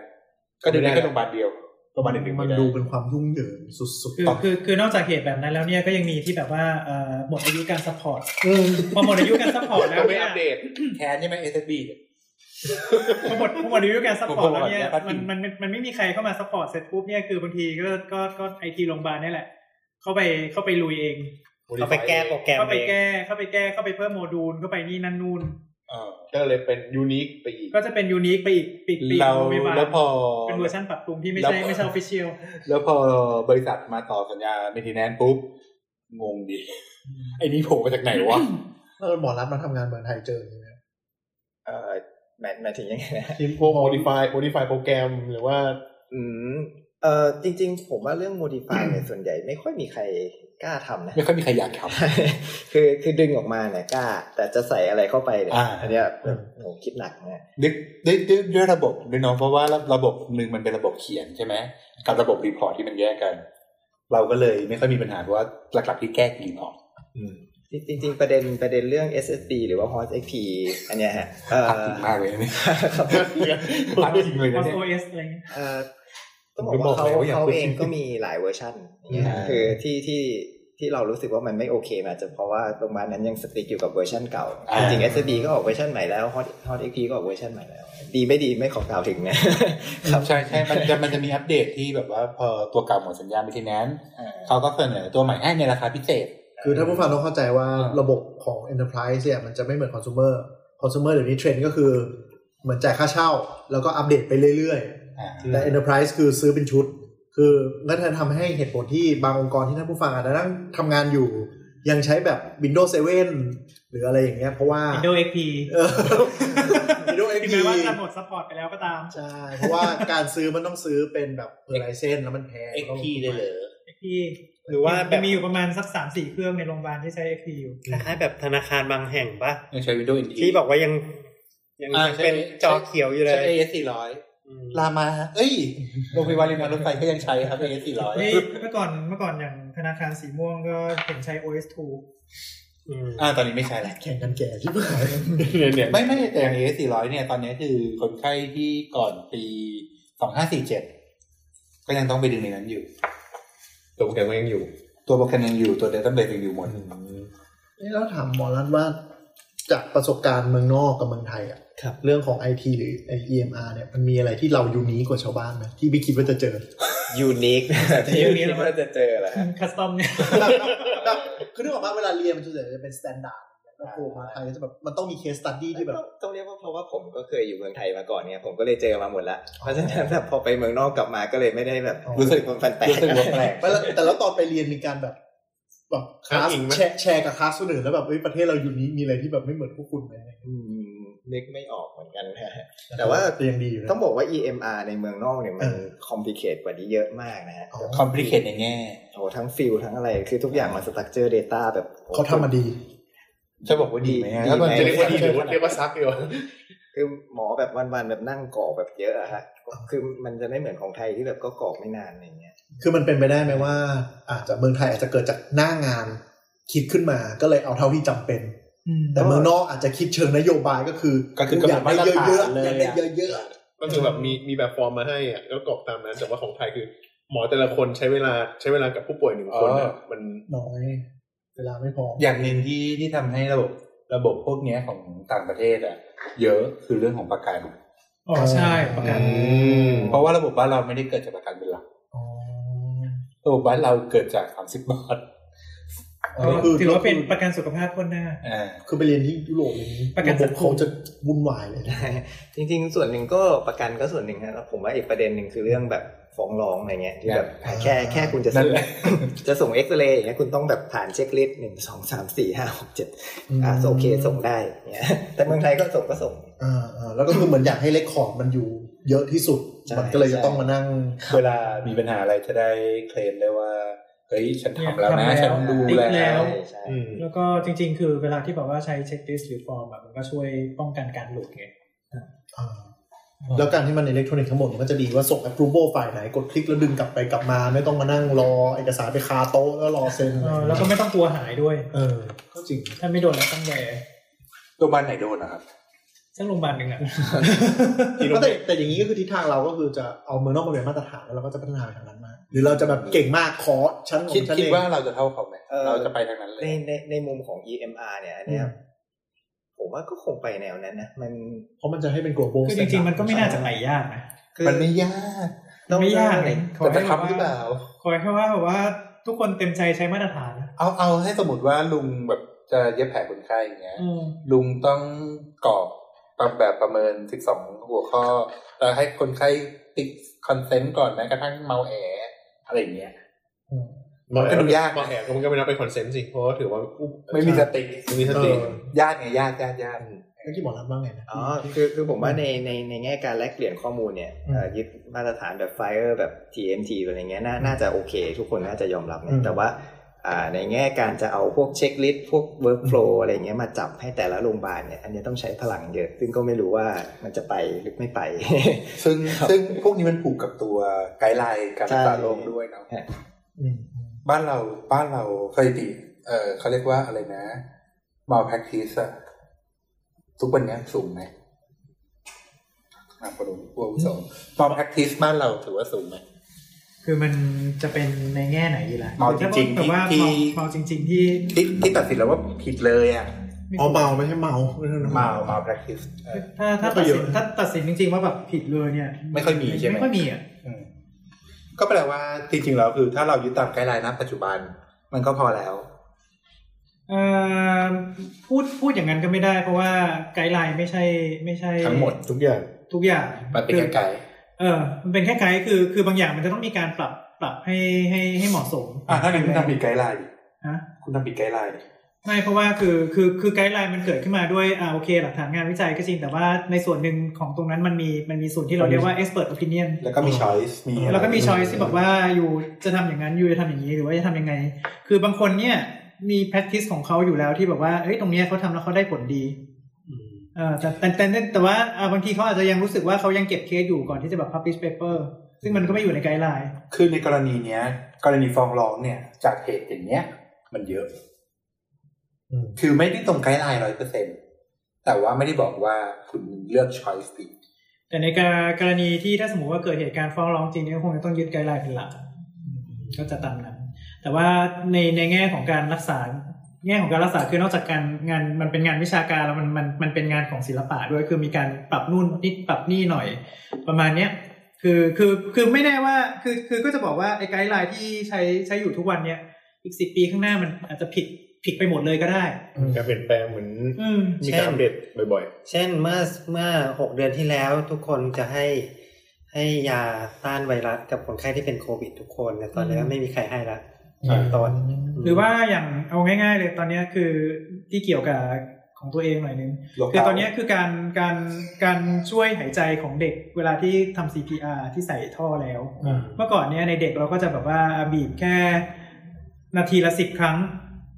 แต่ตอนเนี้ยในเด็กคือเพิ่มจากสิบครั้งขึ้นมาเป็นยี่สิบถึงสามสิบครั้ง ฮะ อืมคือมันเปลี่ยนเยอะเหมือนกันเนาะ อั มันเป็น แค่ แค่ บี บี บ แบ แบ็ ก ค เห เห ร ร อ อ ๆเปลี่ยนแบบ เป เปลี่ ลี่ ย ย น นแอเลย มบู นะ แบ็กเลยใช่เปลี่ยนเปลี่ยนเปลี่ยนเป็นบีบอย่างนี้เลยปึ๊ดปึ๊ดปึ๊ดปึ๊ดเพราะว่าเขาพิสูจน์แล้วว่าเพราะว่าเขามีงานวิจัยเอาขึ้นมาแล้วว่าการเหมือนแบบไฮเปอร์เวนเทเลตนิดๆคือให้ให้ให้ให้ให้อ ช่อยวก อั ซิ ด เจน ไปเถอะ เออในเด็กอ่ะในเด็กในเด็กมันมันได้ผลดีไงแต่ในในผู้ใหญ่ก็ยังเหมือนเดิมไม่มีอะไร คือมันมีข้อมูลใหม่ๆทาง มันมีข้อมูล วิชกร ใหม่ ๆขึ้นมา แล้วเป็นไงล่ะ มีการเปยนแปล ไอของไอของที่ทำมาตั้งแต่ปี 2015 เนี่ยก็ผิดมาตลอดว่ะ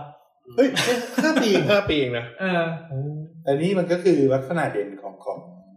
วงการแพทย์ วงเออวงการเนี้ย นี่คือนี่คือไกด์ไลน์นะ นี่คือไกด์ไลน์ เอา แต่ก็ได้ ง่ายๆ มันมันเปลี่ยนดูมันห้าปีนี่ถือว่าเปลี่ยนทีมกันนะ เปลี่ยนเร็วเปลี่ยนเร็วโดยส่วนใหญ่ เอาแบบ เอ่อมันจะมีการเปลี่ยน เพราะว่ารีเสิร์ชเราออกทุกวัน อืม อืม เพราะฉะนั้นก็ต้องมีการป คื ลี่ อน เคยเคยนี่เหมือนกันมีคนทำเปเปอร์อยู่ว่ารีเสิร์ชทางการแพทย์เนี่ยออกมาทุกวันประมาณวันละสี่พันเมื่อเมื่อเมื่อตอนที่ยังเป็นเรสซิเดนต์อยู่คือเมื่อประมาณเกือบสิบปีที่แล้ว ปัจจุ แล้ว บัน ตอนเนี้ยมันน่าจะเยอะกว่านั้นอีก แล้วตอนนี้มันไม่ใช่ทางการแพทย์เพียวๆด้วย มันเป็นเอ่อมันติดดิสพินารีคือคือฝั่ง เอ่ออะไรนะอย่างพวกฝั่งวิศวะ มาวิจัยทางการแพทย์ฝั่ง ใช่ สิ่งแวดล้อมมาวิจัยทางการแพ รี ทย์ เสิร์ชเราก็ออกใหม่ทุกวันแต่เราไม่รู้ว่ารีเสิร์ชของบางคนจะออกเมื่อไหร่นะคะ เนี่ย แล้วยิ่งเป็นมุมหมอแล้วที่ที่ดูเรื่องเรื่องไอทีแล้วพวกนี้พวกนี้มันอยู่ในสโคปด้วยไหม เอ่อเรื่องถ้าแชร์ ถ้าเป็น โลหะ ปัจจุบันเนี่ย อาจจะไม่ได้อยู่มากครับ เพราะว่าไอเอ็มอาในประเทศไทยมันก็คือแค่แบบอ่ะกรอกลงบันทึกประวัติลงในแอกนองสิตอ่ะเช็คลิสต์นี้นิดหน่อยอ่ะแบบสมมุติว่าจะให้ยาเสพติดก็อาจจะต้องมาติ๊กติ๊กๆหน่อยหรือว่าคือยให้า โฟกัสยังอยู่ที่ EMR ตรงนี้เป็น ใช่ หลัก ใช่ เก็บข้อมูลเป็นหลัก ยังไม่ได้ช่วยตัดสินใจประมาณ ใช่ นั้น ใช่ครับ ซึ่งจริง ๆ ถ้าซึ่งจริงๆเนี่ยเนี่ยเรามองว่า จริง ๆ มันช่วยได้เยอะเหมือนกันนะ สมมุติเช่น สมมุติว่า อ่าเราจะสั่งยา แล้วปรากฏว่า เอ้ยเราก็สั่งยาแต่ว่าเราไม่แน่ใจว่า สมมติว่าจริง ๆ แล้วยาตัวเนี้ยในผู้ใหญ่มันควรให้โดสเท่านี้ อืม แต่ปรากฏว่าเราก็คีย์ตามยูชัวของเราเราคีย์ไปแบบเนี้ย อืม คือถ้ามันมีอะไรมาซัพพอร์ตว่าเอ้ยเราคีย์อย่างเงี้ยเฮ้ยคุณสั่งประหลาดนะ คุณสั่งไม่เหมาะกับคน AI อาจจะเด้งขึ้น อ่ามัมานต้องมันต้องช่วยเรา ไม่ต้อง AI ก็ได้ เภสัชก็ได้ เภสัช ก็ได้ เภสัช แชทกลับมา เพศสัตว์ที่ไม่ใช่คนเนี้ย อาจจะไม่ไม่ใช่คนก็ได้แต่ว่ามันก็มีอะไร มี บางอย่าง data ที่มันช่วยเรา different ช่วยเราในการทำดูแลคนไข้แล้ว อ่ามั มันได้ผิดพลาดน้อยลง ขอขอโฆษณาของงานของโรงพยาบาลแล้วกันนะ คืออย่างอย่างโรงพยาบาลเนี้ยก็จะใช้เป็น in-house ทั้งหมดก็คือเราทำเอง เพราะฉะนั้นเนี่ย มันก็จะไปแบบช้า เออก็ช้าช้าไม่เหมือนกับพี่สิรัดรัดล่าออกไปกี่ปีแล้ว เอ่อ หก จำไม่ได้นานกว่านั้น หกเจ็ดปี ทำสองพันเท่าไหร่สองห้าห้าห้า แปดปีแปดปี ก็ยังไม่เสร็จ ซอฟต์แวร์ตอนตอนที่เราทำตอนนั้นน่ะ เออ เสร็จแล้วไม่เสร็จ อ่ะ เดี๋ยวก็เกยชม มันยังไม่เสร็จทั้งหมด มันเสร็จเป็นทีละสเต็ปไง ๆเอาโอเคแล้วเราจะโฆษณาอะไรนะ แต่เราว่าเราจะโฆษณาก็คือว่าอย่างเช่นระบบอย่างที่อย่างที่ปวพูดอ่ะ เออเออ มันสามารถทำได้ เออ จริงๆ ไม่ใช่แค่แค่ของโรงพยาบาลเราแต่ว่า เออ ทุกโรงพยาบาลมันจะมีระบบพวกเนี้ย เออ เสริมเพียงแต่ว่าปัญหาตอนนี้คือต้องมีคนกรอกตัวข้อมูลพวกเนี้ยลง อื ไป มจริงจริงคืออย่างอย่างตรงเนี้ยคือนอกจากว่าไอตัวอย่างระบบที่ใช้ตอนเนี้ยคือใช้ SSB ซึ่งไม่รู้ว่าดัดแปลงเข้าไปกี่กี่กี่ขุมแล้วเนี่ย ของของลุงไม่เยอะของลุงไม่เยอะ เออก็ก็คือแบบว่าถ้าสมมุติว่าคนไข้แพ้ยาอะไรมันมันจะขึ้นแดงอยู่ตรงตรงขอบ ใช่ นิดหนึ่ง ถ้าเกิดแบบว่าหมอยังจะแบบไม่สังเกตอีกเนี่ยตอนที่คีย์ยาที่แพ้ขึ้นไปนี่ป๊อปอัพแดงเถือกเลย ทางหน้า ปึ้ง เออ ขึ้นมาบอกว่า เออเนี่ย แพ้ยาตัวนี้นะจะยังใช้อยู่หรือเปล่า ซึ่งซึ่งยังมีทางเลือกให้สามารถบอกว่าใช้ได้เช่นบอกว่าเฮ้ยจริงๆคนไข้ไม่ได้แพ้ อืม อาจจะเป็นแค่ผลข้างเคียงอะไรเงี้ยเป็นต้น เช่นอาจจะเอ่อ แล้วก็จำเป็น หรือว่า ต้อง มีความ ใช้ จำเป็นต้องใช้ มีความจำเป็นต้องใช้ จริง จริงๆ อะไออะย่างไรเงี้ยเงี้ย แต่แต่ก็ ก็ยังโอเวอร์ไรได้ มีแบบว่าระบบให้ล็อกไปเลยห้ามโอเวอร์ไรก็มีก็อย่างเงี้ย อืม คือซอฟต์แวร์ณปัจจุบันเนี่ยมันมันสามารถใส่ข้อมูลได้ปัญหาคือมันไม่อัตโนมัติก็ยังต้องใช้คนในการที่จะกรอกในการที่จะสกรีนอยู่ แต่การดิจิทัลข้อมูลมันก็ต้องเป็นคนแหละช่วงแรกๆอะ ช่วงแรกๆมันก็มันก็พูดอย่างนี้มาสิบห้าปีแล้วนะ มันก็ช่วงต่อต่อๆไปคือถ้าสมมุติว่ามันมันสามารถที่จะเออ จริง ๆ มันตอนเนี้ยมัน Integrate กับ มันเหมือนมันลิมิตอยู่กับเรื่องยาอย่างเดียว หลักๆ ซึ่งซึ่งจริง ๆ เรามองว่ามันเอาไปใช้กับเรื่องอื่นด้วยก็ได้ รีเสิร์ชใช่ไหม ยกตัวอย่างเช่น สมมติคุณอ่าพยาบาลเอนเตอร์เข้ามาแล้ว ซึ่งอาจจะมีโรงพยาบาลบางโรงพยาบาลทำแล้ว ก็คือว่าอ่ะคุณชั่งน้ำหนัก คุณวัดส่วนสูง ระบบก็ขึ้นมาแล้วว่าไอ้ย BMI คุณ เท่า อ้ ไหร่ วนอืมคุณรีบไปหาคุณไปแก้ปัญหาเรื่องอ้วนคุณด้วยนะ อะไรประมาณ เออรี นี้ บ ขึ้นมาแล้วแบบปุ๊บ หรือว่า ตึ้งไขมันสี่เส้นอะไรเงี้ย ใช่หรือทำทำคือคือมันมันมันไออันนี้รู้สึกเขาจะเรียกว่า decision support system อ่า ใช่ปะ ใช่ เออ DSS ซึ่งซึ่งซึ่งซึ่งจริงๆเรามองว่ามันอันเนี้ยคือเป็นจุดที่ได้เปรียบของการเปลี่ยนข้อมูลให้เป็นดิจิตอล อันเนี้ยของ DE ทำพวกเนี้ย ไม่ไม่เราเราว่า ไม่ ไม่ ไม่ถึไม่งว่าเฉพาะสำหรับใคร ณ ทั้ง วันนี้ แต่ว่า ณวันนี้ แต่ว่า นะ DE แต่ว่าก็คือว่ามันมันมี point ที่เราจำเป็นจะต้องเปลี่ยน เพราะมัน เพราะมันทำ มัน ให้ ช่ว เกิ ย ด ใน สิ่ การ ง ตัด ที่ สิ ดี น ก ใจ ว่า ได้ ที่ดี เยอะ ก็คืออาจจะนึกภาพเหมือนในหนังก็คือกรอกประวัติปุ๊บมีลิสต์ขึ้นมาเลยตึ้งตึ้งตึ้งตึ้งตึ้งตึ้ง อ่ะ มี ก็ ปุ๊บ จะอย่างอย่างสมมุติว่ากรอบประวัติอย่างสมมติเอาต้องสมมติสมตุ้ย อืม กรอบประวัติครอบครัว เนี่ย คุณไปคุณไปหาหมออายุรกรรมปุ๊บคุณมีความเสี่ยงมะเร็ง ใช่ แน่นอน ซึ่ ซึ่ ง ง ซึ่ง ถ้าถ้ามาโรงพยาบาลนี้นะ ถ้ามาโรงพยาบาล ซึ่งปัจจุบันเนี่ยหลายๆโรงพยาบาลก็ให้กรอบประวัติครอบครัวพวกเนี้ยอยู่แล้ว อืม มีไหม ก็ ของ ลุง โรงพยาบาลที่ผมไปไม่มีนะโรงพยาบาลทางมุ่งหน้าออกรักบังไม่มี เฮ้ยแต่โรงพยาบาลเราโรงพยาบาลเก่าที่เราเคยทำที่แถวบางนาอ่าโรงพยาบาลพรีเมียมที่หนึ่งแต่นั้นเขาเขาให้ทำมาสักสิบปีที่แล้วอะก็คือแบบให้กรอกเลยว่า เฮ้ยประวัติครอบครัวคุณเป็นยังไงญาติฝั่งไหนมีญาติห่างๆเป็นไหมแล้วก็ ไม่ใช่แค่มะเร็งทีก็แบบว่า โรคหัวใจ เบาหวานความดัน ใช่ โรคหัวใจคือโรคโรคโรค คุณควรจะมาสกรีน ทงเทอโบ ปี ลิทั้ ละ งหาย ครั้งนะอะไรอย่างเงี้ย มันก็ช่วย มันช่วยในแง่การตลาดได้ด้ ไม่ วย มีอันนี้ยังเบี้ยวพยาบาลเอ้ยเบี้ยวหมอที่โรงพยาบาลริมทางรถไฟอยู่เลยเขาบอกให้มาไม่ได้ไปเลย ก็จริงๆจริงๆอยากจะเสริมประเด็นอันเนี้ยเหมือนกัน อื นะ ม เรื่อง clinical decision support เนี่ยก็เป็นอ่า HAE อ่าเรื่องการแลกเปลี่ยนข้อมูลก็มีความสำคัญนะเพราะว่าอ่าตอนเนี้ยมันก็มีหลายบริษัทอ่าทั้งสตาร์ทอัพทั้งไม่สตาร์ทอัพอะบริษัทเทคอะที่ provide solution ในการ decision support อืม เพราะฉะนั้นแบบสมมุติเราเรากรอกยาในระบบเราเนี่ยก็ให้มันส่ง request ส่งส่งไปทาง API ของพวกบริษัทพวกเนี้ยพวกเนี้ยก็ส่งกลับมาว่าอ่ะคนนี้มีความเสี่ยงคุณมีอะไรก็ว่าไปอย่างเงี้ยฮะเพราะฉะนั้นไอ้มาการที่มันจะคุยกันรู้เรื่องมันก็ต้องผ่านมาตรฐานเนี่ย คือหมายถึงว่าเอาซอร์สไอกระบวนการนี้ออกไป ใช่ใช่ อืม แล้วพอแล้วพอเขารู้เราว่าเรามีความเสี่ยงมีอะไรเขาก็จะเสนอแพ็กเกจด้วย อันอันนี้แล้วแต่ครับ มันก็เป็นมันก็เป็นวิธีโฆษณาที่ค่อนข้างจะตรงนะ โอเค ต่อไปมันก็แบบว่าบางทีแค่กรอกประวัติตรงนี้เสร็จปุ๊บ AI มันก็แบบว่าไปหา Meta Analysis มาให้ว่า โรคตอนเนี้ยมันมันไปถึงตอนไหนแล้ว ตอนนี้เทรนด์การรักษาเป็นยังไง อะไรเงี้ยเป็นต้น เหมือนเหมือนที่วัดสันมันพยายามทำนะฮะ อ่ะ อ่าวัสันไอบีเอ็ม วัดสันคืออะไรนะได้น้องนัดเขา อ๋อ เล่าให้ฟัง ร้าน นิดนึง ร้าน แต่ วั ว่า สันไม่ใช่ ที่เป็นคู่แข่งกับบูน ควายมาก เอาเฮ้ยหมีมันด่าลุงนะ คือยังไงนะ คือยังไงนะ ก็อีกผมผมก็ไม่ค่อยรู้เรื่องเขาหรอกอะแต่ว่าก็เกี่ยวข้องกับการไปเนี่ยแหละซัมมาไลพวกรีเสิร์ชในปัจจุบันทั้งหลายแต่ว่าเหมือนกับเดี๋ยวนี้ก็เลิกแล้วนะหรือเปล่า เลือกไปแล้วใช่ไหมเป็นความพยายามที่ล้ม จ เหล ริง ว ๆก็ดีอยู่นะแบบว่าใช้ AI ทำ Meta Analysis คือจริง ๆ เนี่ยเอิ่ม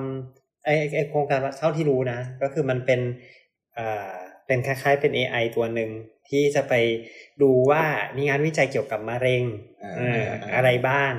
แล้วก็จะช่วยหมอที่เป็นมะเร็งสั่งยาเคมีบำบัดให้ถูกตัว ช่วยหมอที่เป็นมะเร็ง หมอหมอที่เป็นหมอด้านมะเร็ง คือคือวัดวัดสันเนี่ยมันเป็นชื่อรู้สึกเป็นชื่อซูเปอร์คอมพิวเตอร์ของ IBM แล้วคือแบบประมาณว่าใครจะมีโปรเจกต์อะไรน่าสนใจก็มาโยนให้วัดสันมันช่วยคิดอะไรอย่างเงี้ย วัสันนี่เป็นตำนานเลยนะ ตั้งแต่สมัยดอสด็อกเตอร์วัสันนะที่ใช้ที่มันใช้อนาลัยเครื่องอะทันไหม ครับ ทัน ทำไมเหมือนดักแก่กันอีกแล้วอะ เนี่ยทันชัวร์ จริงๆมันเป็น Windows 3.11 เออ คือคือจริงๆอ่ะไม่ทำทำภาพตาลอยกันแล้วมัน มันมีตั้งแต่พีซีดอก ลับมาครับ กลับมากลับมา อันนี้อีกอันหนึ่งที่เป็นสุดท้ายละที่เราอยากจะคุยก็คือความพยายามของบริษัทที่เป็นเทคคอมพานี ที่พยายามที่จะดิจิทัลไลซ์ข้อมูลทางด้านเฮลท์ยกตัวอย่าง อันนี้ เป็นรูปผลไม้ป่ะ อันนี้พูดชื่อเขาได้มั้ง พูดไม่เอ่ย ก็คือ นะ ไม่ได้มั้ง ไม่กี่บริ ก็ ษัท คือ มั้ มี ง สามบริษัทสองสามบริษัทใหญ่ๆที่ทำก็คือ Google ที่เคยทำ Google Health อยู่พักหนึ่ง แล้วตอนเนี้ย แล้วตอนนี้หายไปไหนไม่รู้ก็ไม่รู้ Microsoft ก็ทำ Health ใช่ป่ะ Microsoft ทำนั่นเลยเป็นโซลูชัน เออ โรงพยาบาลเลย ทั้งหม Microsoft ดเลย ก็มีเคยมี Health เหมือนกันด้วย แต่ว่าเหมือนเหมันหายไปแล้วไม่ค่อยได้ยินข่าว เออแล้วก็เงียบไปหมดเลย คือตอนนี้มันเป็นยังไงบ้างให้น้องรัดเรา คือคือสองอันเนี้ยเหมือนมันเหมือนของของ Google กับ Microsoft อันเนี้ยเหมือนมันเป็น PHR นะ Personal Health Record อ่า เนี่ยซึ่งไอ้ก่อนการทำ PHR ในยุคนั้นเนี่ยมันยังต้องอาศัยการ กรอกไว้ แมนนวลอินพุตเอง อืม เยอะอย่างเงี้ยแล้วมันการเชื่อมต่อกับโรงพยาบาลอย่างเงี้ยมันก็ยังไม่ค่อยโอเคเท่าไหร่เองอันนี้ผมผมผมไม่รู้ดีเทลในในแง่ว่าทำไมมันถึงล่มไปนะครับ แต่ว่า แต่ก็คือมันคือล่มใช่ไหมตอนนี้ อ่ามันยกเลิกไปหมดแล้ว ยกเลิกหมดแล้วหมดแล้วเลยทุกที่ ใช่ใช่ครับ แสดง แต่ ว่ามัว่านซับซ้อนป่ะ เอ่อ เหมือนโรงพยาบาลโรงพยาบาลไม่ได้เชื่อมกับ อย่าง ไอ้ตัวนี้หรือเปล่า อย่าง Microsoft ที่เข้ามาทำโปรเจกต์ที่บำรุงราษฎร์อะอันนั้นเมื่อ 15 ปีที่แล้วนะ ซึ่งเราไม่มี device อะไรเลย แต่จริงๆ ไม่ปัจ ตอ จุ น บัน ตอน เอ ที่ ง วงล่างใช้นี่อยู่ก็ก็เข้าไปสมัครงานกับเขาด้วยเหมือนกัน นั่นแสดงว่ามันเกินสิบห้าปีผมจำผิดน่าจะสักสามสิบปี สิบห้าปีแหละตอนนั้นเพิ่งกลับมาจากออสเตรเลีย ใช่ใช่เพราะตอนนั้นผมทำงานวิจัย แต่เรื่องตัวที่มันเป็นเก็บข้อมูลพวกเนี้ยครับ ในพวกมือถือยุคใหม่อะก็พยายามจะพยพยายามทำกันอีก มั นะ นกำลังกลับมา ไม่ว่าจะเป็นอ่าตัว HW เอาหัวเว่ยแล้วกันนะพูดละ เออ หัวเว่ย หัวเว่ยเองหรือว่าเสี่ยวมีเองเนี่ย ที่พยายาม ทำแบรนด์ ทำแบรนด์แล้วก็มีพยายามลิงก์กับของใช้ต่างๆในบ้านเขาพยายามกลับมาเป็นหัวเว่ยเฮลหรือว่าเป็นมีเฮลกลับมาอีก คือคืออย่างในยุค Microsoft Solution ตอนนั้นแบบดังมากเลยนะ ลงพัดลงหนั้นหนึ่งวิทยาศาสตร์ไอที เฮ้ยมันเคยมีให้ล็อกอินด้วยเรายังไปสมัครแอคเคาท์อยู่เลย เออแล้วแบบ ก็ใครใส่ว่าเอ๊ะตอนนี้เราน้ำหนักเท่าไหร่วันนี้เรา ซึ่งซึ่งมันมัน มั มันน เลื่อน นวด ไป หมดแล้วมันคือการที่เชื่อมกับฐานข้อมูลในโรงพยาบาลไฮโซที่สุดในประเทศไทย มันไม่ได้ช่วยให้เขาวิเคราะห์อะไรได้เยอะขนาดนั้นนะ ฐาน Data อาจจะไม่ มันไม่กว้างเล ไม่ ย ได้ไม่ได้กว้าง อืม แต่ว่าคือจริงๆ ถ้าโรงพยาบาลระดับบำรุงราษฎร์เนี่ย พูดไปเถอะ ออ เพราะว่าลงลงหนังสือ ถ้าโรงพยาบาลโรงพยาบาลระดับระดับบำรุงราษฎร์เนี่ยคือคือความหลากหลายทางทาง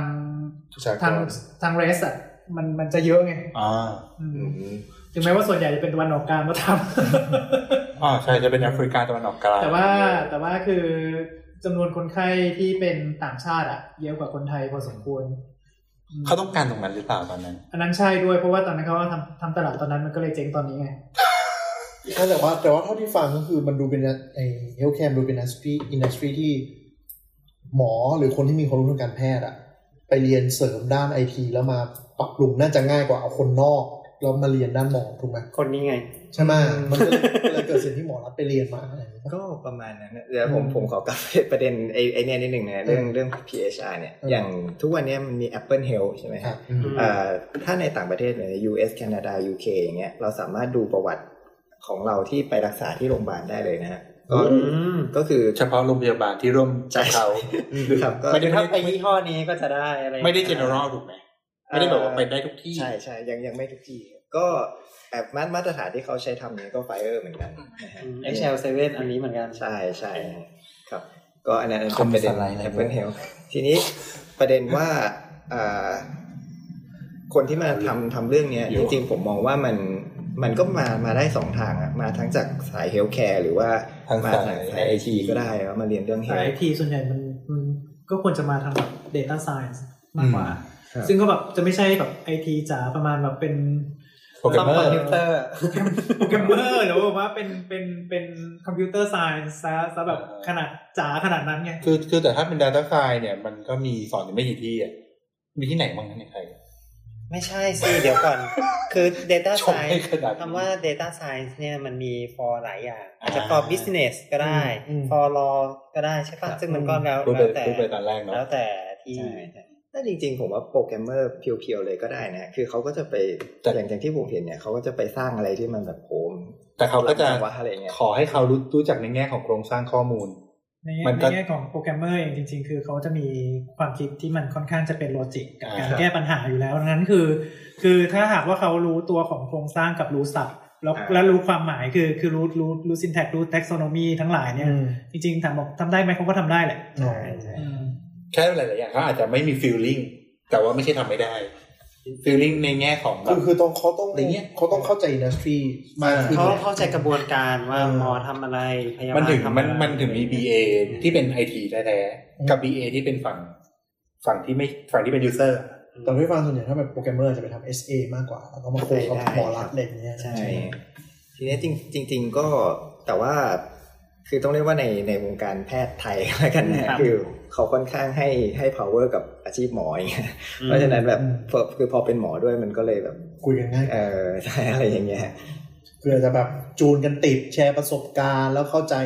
ที่มันผ่านมา อ่าประมาณนั้นมันก็เลยเป็นหมอมันก็จะง่ายกว่าในเรื่องประเด็นนี้ คุยมีใบเบิกทางในการคุยด้วย ใช่ ไอ้เรื่องนี้ความความท้าทายของไอ้อะไร health informatics ในเมืองไทยที่ที่หมอรัฐเจอมามันคือเรื่อง อืมสำหรับผมนะผมว่าณจุดเนี้ย อืม อ่า adopt มาตรฐานให้ได้ก่อน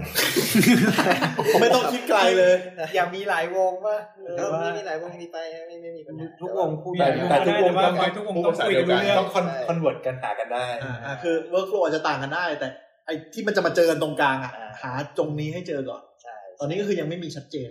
เอ่อก็พอเห็นครับ อ๋อเห็นภาพ เห็น บ้าง เข้าล่างนะเห็นเข้าล่าง มันเหมือนว่าใครที่ มัน แบบ มี วิ่งเร็วสุด ไปลายทางกัน คือเหมือนกับคนที่วิ่งเร็วสุดก็จะเริ่มไปปักธงตรงนี้ก่อนอะไรอย่างนี้ใช่ไหม ปากหรือเปล่าไม่รู้ก็คงประมาณนั้นแหละ เออเออใช่ แล้วเขาก็ไปด้วยกัน ไปด้วยกั มันก็เป็ ไม่ น ใช่ไม่ใช่ นิตห แบบว่าวิ่งไปถึงเสร็จปุ๊บไปเปลี่ยนป้ายชุบ แต่แต่เข้าใจว่ามันก็เป็นนิมิตหมายที่ที่แบบมันมีโกโกเดียวกันแหละ ใช่ ไม่กลัวจะเหมือนเหมือนระบบสอบมหาลัยไทยไงสิบปีล้มสร้างใหม่มีปีล้มสร้างใหม่อะไรเงี้ย ยกตัวอย่างอีกรอบหนึ่งเรื่องอย่างเรื่องยาอย่างเงี้ย อืม คือสุดท้ายเนี่ย สมมติว่าคุณเป็นผู้ผลิตยาเป็นบริษัท คุณจะส่งยาตัวนี้ออกไปขายต่างประเทศ อืม คุณจะไปใช้ที่ MT หรือคุณจะใช้ไปใช้เลขยี่สิบสี่หลักอะใช้ไม่ได้ อืม คุณก็ต้องใช้บาร์โค้ดเหมือนเดิม เพราะเป็นสแตนดาร์ดของ เพ โล ราะ ก เป็นสแตนดาร์ดของการของลอจิสติกส์ อืม อืม อ่ะ ไม่แต่อันนั้นคือคอมเมอร์เชียลไม่ใช่ในวงการแพทย์ ใช่ เพราะฉะนั้นทุกอย่างมันก็มีมันมันมีฟังก์ชันของตัวมันที่แตกต่างกันอยู่แล้วอะ อืม คือถึงมาคนละวงอะแต่ถ้าสุดท้ายมันคอนเวิร์สแล้วมันแมทช์กันได้มันก็ก็จบ อยากจะให้น้องรัฐสุดท้ายเนี่ยครับ อยากจะให้ฝาก สุดท้ายแล้ว ฝากกับฝากกับน้ องน้องๆหรืออะไรเงี้ยครับ สมมติว่ามีคุณผู้ฟังที่ อยากจะเรียน มีคที่อยากจะเรียน ส์ อะไรอย่างเงี้ยครับ อืมมันควรจะมันน่าเรียนแค่ไหนหรืออะไร อย่าเรียนเลยไม่ใช่ ก็อืมผมผมว่า ถ้าถ้าเป็นถ้าเป็นในเมืองไทยตอนนี้เนาะคือถ้าถ้าจะเรียนในเมืองไทยก็ก็เรียนที่ที่ไหนนะภาควิชาอะไรนะใช่ไหม ไม่ไม่ ขายของ ถ้า ขา ถ้าย ของ ถ้าไม่ไม่ถ้าเป็น ไม่ใช่ ถ้าเป็นเทลอินฟอร์มติกตอนนี้ที่เวชศาสตร์ยังมีอยู่ไหมเวชศาสตร์ ไม่ ไม่ เค เค ย ย เห็ เห็ น น ล้ ล้ อ อ นะ นะ น่าจะ ยังมี มี อยู่ น่าจะมีอยู่นะ อ่า อ่า นี่ก็ไม่ต้องมาที่นี่ มันมันคนละสายกัน แม่ของเราของเราจะเป็น clinical informatics อืมครับ แต่ทีเนี้ย อันเนี้ยคือถ้าจะเรียนในเมืองไทยเนาะแต่ว่าถ้าจะไปเรียนในเมืองนอกอย่างเงี้ยมันก็คงต้องแบบหาแหล่งทุนสักที่อะซึ่งมันก็มีอยู่สามสามเบนะฮะทุนกพอ่าทุนมหาลัย แล้วก็ทุนให้เปล่าของต่างประเทศ อืม อย่างเงี้ยฮะมันก็ เอ่อสี่คือทุนตัวเอง อันอันนี่ก็ผมไปหาตัวเองครับ ไม่ต้องหาอันนั้นน่ะไม่มี ครับนั่นแหละ ก็ก็เลือกเอาในเลที่มันเหมาะกับเรา ทุกวันนี้ตลาดตลาดด้านเนี้ยแบบ global อะยังต้องการคนเยอะไหม โอ้ผมว่าผมว่าเยอะมากนะคือ คือกำลังบูมเลย ใช่ใช่ คือคืคืออคือควรจะมาเรียน คือ อยู่ เป็นทางขึ้น เอา แต่อย่างอย่างรัฐได้กี่ปีครับ อ่าของผมมาสเตอร์สองปี สองปี คิดว่าสองปีข้างหน้า ตลาดตลาดเนี่ยเปิดต้องการประมาณนี้ไหม อืมผมก็น่าจะต้องการมากขึ้น คือ เรื่อย คือจริงๆ คือว่าคิดว่าสองปีเนี่ยมาตรฐานเท่าไหร่มันก็ยังไม่เสร็จหรอก ๆใช่ใช่ คือคือยิ่งยิ่ง งาน ปริ มัน มาณ เยอะมากคนที่มา ใช่ไหม ทางทางเนี้ยยิ่งตอนเนี้ยมันมันมันสคาสสุดๆเลยมันมันไม่มีคนทำไงมีแต่คนที่แบบว่าเป็นครูพักรักจำทั้งนั้นแล้วก็แบบว่าเออเข้าเข้ามารวมรวมตัวรวมเข้ามารวมรวมกันเป็นสมาคมเงี้ย ไอไอไอที่เราพูดถึงคำว่าที่ MI อะ Thailand Medical Informatics ที่เขาบ คือ อกกัน คือคือคือต้อง มาแหละ รู้แล้ว นี่ แต่ หมด เป็นหมอ เลย และบุคลากรทางการแพทย์ที่ศึกษาคอมพิวเตอร์และ คือเป็นพวก สตรัคเจอร์และ กี กี ก กั อะ นด้วยด้วยตัวเองทั้งนั้น อืม คือไม่ไม่มีใครที่แบบว่าเรียนทางมาทั้งสองทางมีปริญญาส คื อง อ ใบหรืออะไร คืออย่าง โดย อ จ ย่าง ริงๆ ในที่ที่จบ Informatics เลยในไทยจริง ๆ ที่ที่แบบจบอย่างรัฐมาเนี่ย ในไทยมีไม่ถึงสิบคน และไอ้สิบคนที่ว่า เนี่ย ก็ไปอยู่ในกระทรวงซะ ไม่อยู่ลาวมากันหมด เลย มันษย์ทองคำมันษย์ทองค นั่นแสดงว่าอ่ะสมมติถ้าสมมติว่าฟังวันนี้แล้วมีการตัดสินใจว่าจะไปเรียนต่อ มาลามาก่อน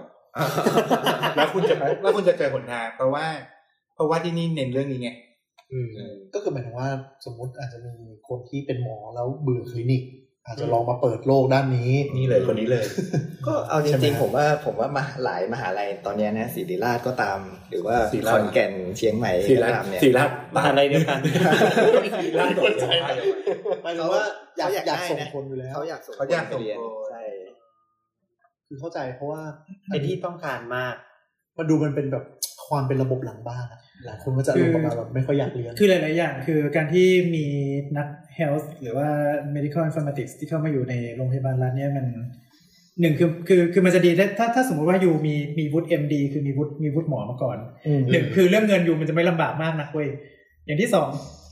ไม่ไม่ไม่ เงินเดือน คื น้ อ อยเงินเดือนน้อย ไม่ไม่ไม่ไม่ไม่พูดถึงเงินเดือนนะ เพราะว่า อ่า เพราะว่าคุณน่ะมีหนทางที่จะหาเงินอะไรอย่างอื่นได้ โอเค แต่ว่าการที่คุณเป็นสมมุติว่าเป็นเป็นไอทีหรือว่าเป็น อ่ะถูก เนี่ยแล้วอยู่คุณคุณไม่ได้มีมีอะไรอย่างอื่นแล้วคุณเข้ามาทำเนี่ยคือแบบว่าไอตำแหน่งนักวิทย์เงินเดือนเท่าไหร่วะสองหมื่นถึงปะ ตำแหน่งอะไรนะ ไม่รู้ ไอตำแหน่งไอตำแหน่งไอตำแหน่งนี้แหละ ตำแหน่งผมมาเหรอ ฮะ ตำแหน่งผมเลยป่ะ ถึงสองหมื่นปะ อืมหยิบเกินไปเยอะ นี่ ไม่ไม่แต่ว่าอย่าลืมว่าประสบการณ์ทำงานสิบปีจบปอโท อืม เออมันก็จะประมาณนี้ใช่ไหมทีนี้คือไอคนสมมุติว่าไอคนที่เข้ามาใหม่ใหม่ๆไฟแรงสมมติจบมาด้านนี้แต่ว่ามันมันไม่มีไม่มีวุฒิเอ็มดีไม่มีวุฒิหมอเนี่ยเอาแบบเข้ามาอยู่คุณคุณคิดว่ามันจะอยู่ในโรงพยาบาลรัฐได้นานไหม อืม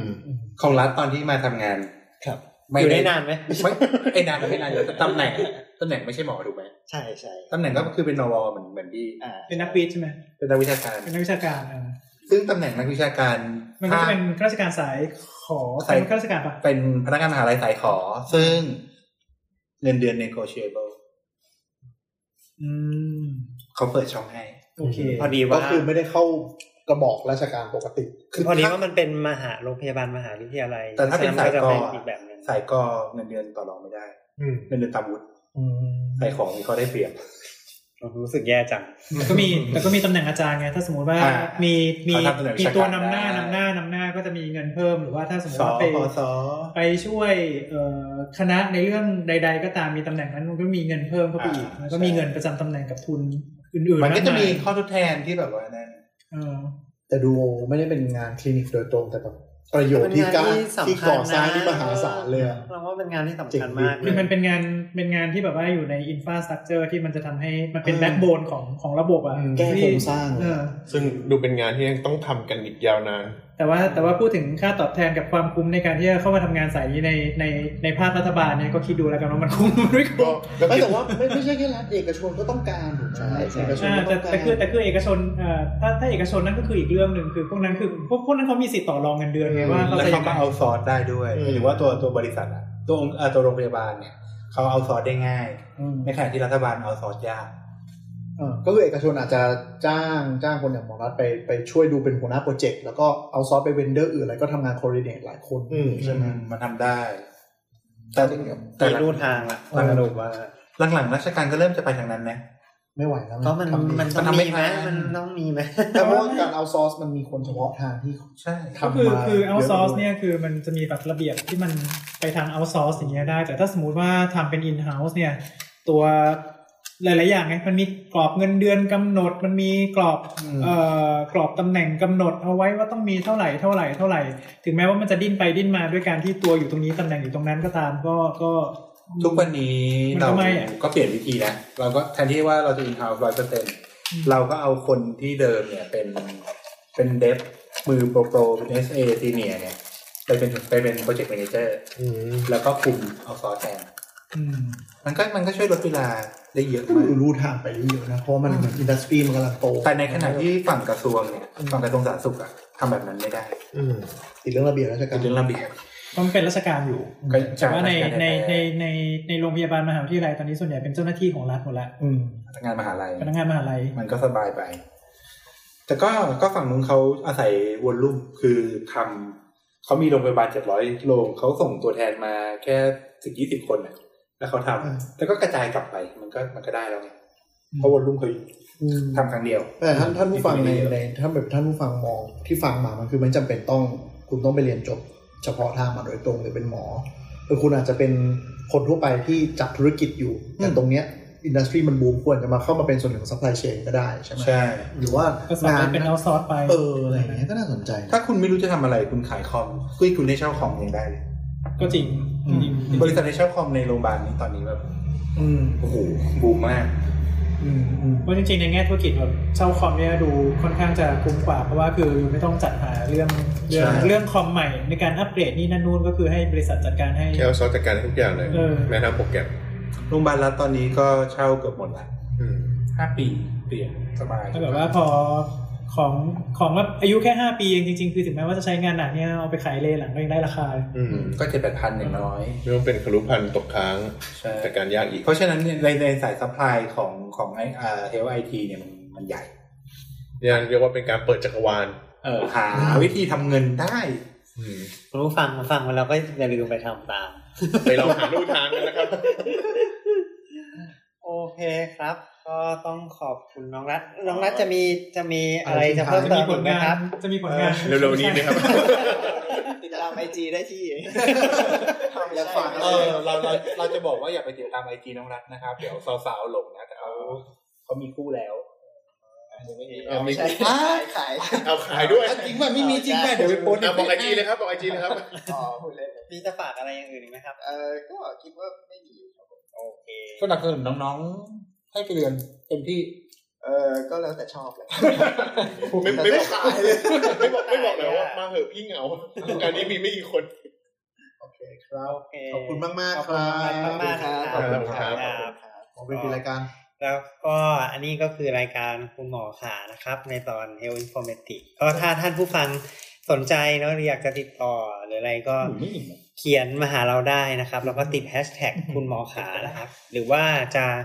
อืมอะไรนะ เข้าไปที่เพจของสามโคกเรดิโอใช่ไหมครับ ก็ ไม่รู้ครับ ไม่ต้องหันมา ไม่ต้องให้ผมบอก คุยคุยคุยคุยกับ ก็ คุณ ก็ ผู้ ได้ ฟังครับ ก็ได้ ก็ได้ ก็ได้ครับก็วันนี้ก็ลากันเพียงเท่านี้ครับ สวัสดีครับไปเจอกันใหม่ เออ ได้ครับ ครับสวัสดีครับ วันนี้เราอัดกันวันที่ 26 ไม่ได้พูดไม่ได้พูด พูดตอนกลาง พูดเป็น